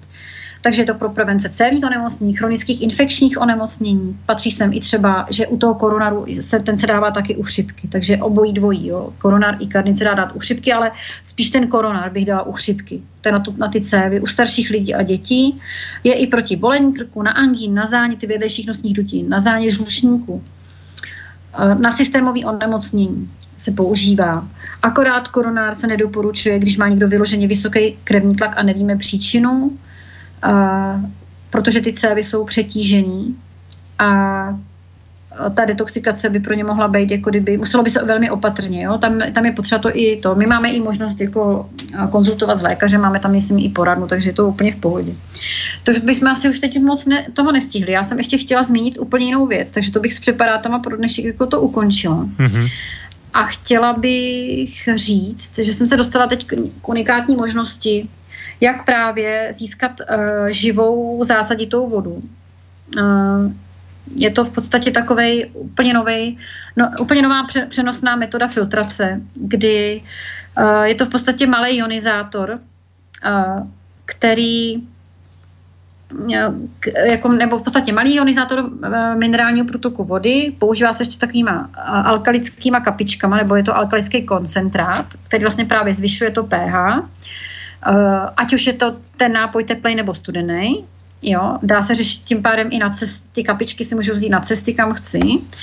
A prostě ta karafa dokáže řešit to, že dokáže odbourat veškerý zátěže z našeho vlastně vodovodního traktu. Jo. To znamená všechny ty věci, včetně mikroplastů, hormonů, prostě těžkých kovů, tady toto všechno. Ona sice vypadá jako obyčejná konvice, ale vůbec není. Tam je nejdůležitější ta filtrační patrona vevnitř a ona to prostě, oni na to mají novou, je to prostě nejnovější metoda, nejnovější výzkum vůbec, co existuje a jsou s tím výsledky a dá se to změřit, protože se dají koupit měřící zařízení takový malý, který prostě to dokážou změřit, tu vodu, jaká přesně voda to je a jestli je ta voda opravdu dobrá nebo špatná pro naše tělo. Takže jako to zařízení zatím nemám v ruce, ale budu ho mít v nejbližší době, pravděpodobně do týdne a měřící přístroj si teprve pořídím tedy, a nicméně zatím budu mít tu karafu a ty kapičky, takže budu moct udělat nějakou předváděčku, kdyby někdo měl zájem, třeba v Brně, nebo v Bratislavě, nebo kdekoliv na Slovensku na středním, nebo třeba v Praze, nebo prostě někde, kam bych mohla teoreticky nějak se dopravit a bude vás třeba aspoň, já nevím, aby to vůbec pro mě mělo cenu tam je, tak třeba já nevím 10 lidí, takže já tam prostě klidně přijedu, předvedu, vysvětlím, ukážu. Preparáty to samý, takže jako můžou prostě se mnou domluvit, jinak můžete mi psát na e-mail cistabunka@ gmail.com a všem, kteří se mě dopsali a ještě jsem se jim neozvala, tak se jim omlouvám, ale já jsem poslední 2 měsíce měla tak nesmírně náročný na čas, protože jsem se učila úplně nový věc tam jako pro firmu, kde pracuji a strašně moc informací a prostě to je jako tak, že prostě přijdu a během minuty spím třeba. Takže nebylo možné prostě. Ještě jak můžeš v rychlosti, Adam tu napísal otázku, že čo na krčové žily? To jsem už říkala, tam určitě ten koronár, ale zároveň zjistit příčinu a máme i ty obklady na to. Jo? Takže, ale ta příčina bude z největší pravděpodobností křečové žíly tam spíš jako asi... Může tam být moc toxinů a může to být taky málo pohybu. Já když nebudu napínat, protože v žilách to teče ze spoda nahoru, tak jako v lymfě. A já když to nebudu napínat a nebudu s tím nic dělat, tak se to začne jako povolovat a rozšiřovat. A tím to může vzniknout. Jo? Ešte Michal rýchlo napísal, že čo najviac pomáha na sústredenie pri učení sa, že asi aj v kombinácii s nejakým ginkom. Odporúča sa to kombinovať, napríklad niečo na pamäť práve s ginkom? No, tak na paměť zrovna AVS přístroj, no. Tam máme na to přímo metody, přímo programy před učením, při učení, po učení, takže tam je to úplně jednoduchý, tam bych šla touto cestou a samozřejmě doplnila věcmi, co mi podporujou energii v mozku, jo, a přípravkama, který teda taky máme ještě jiný na to. Ale nicméně, ještě jednou bych to, když tak radši řekla, nevím, jestli to bylo, ale radši řeknu i na sebe telefon, takže telefon na mě je 736 736 128 266. Tak. Ale to teda s českou volačkou, hej? Čiže plus... Ano, takže tak ještě jednou, plus 420 736 128 266 anebo e-mail cistabunka@gmail.com a taky budu psát, nebo budeme mít články na toto téma teďkon v nejbližší době, protože teď v létě budeme mít víc času, na www.klucod.sk.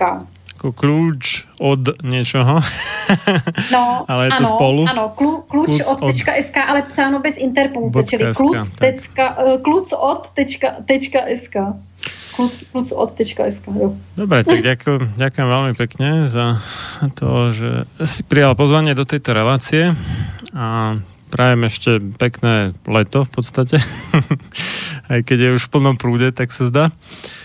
No a s poslucháčmi sa budeme, teda ja, ešte dnes večer počuť o 20.30, kde bude hosťom inžinier Pavol Škara a budeme sa baviť o nedostatku zdravotníckych pracovníkov, takže dovtedy... A ja bych teda pozvala taky.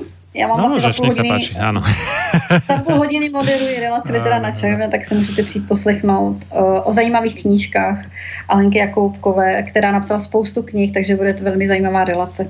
Dobre, takže do počutia. Loučím sa, naschle. Do počutia.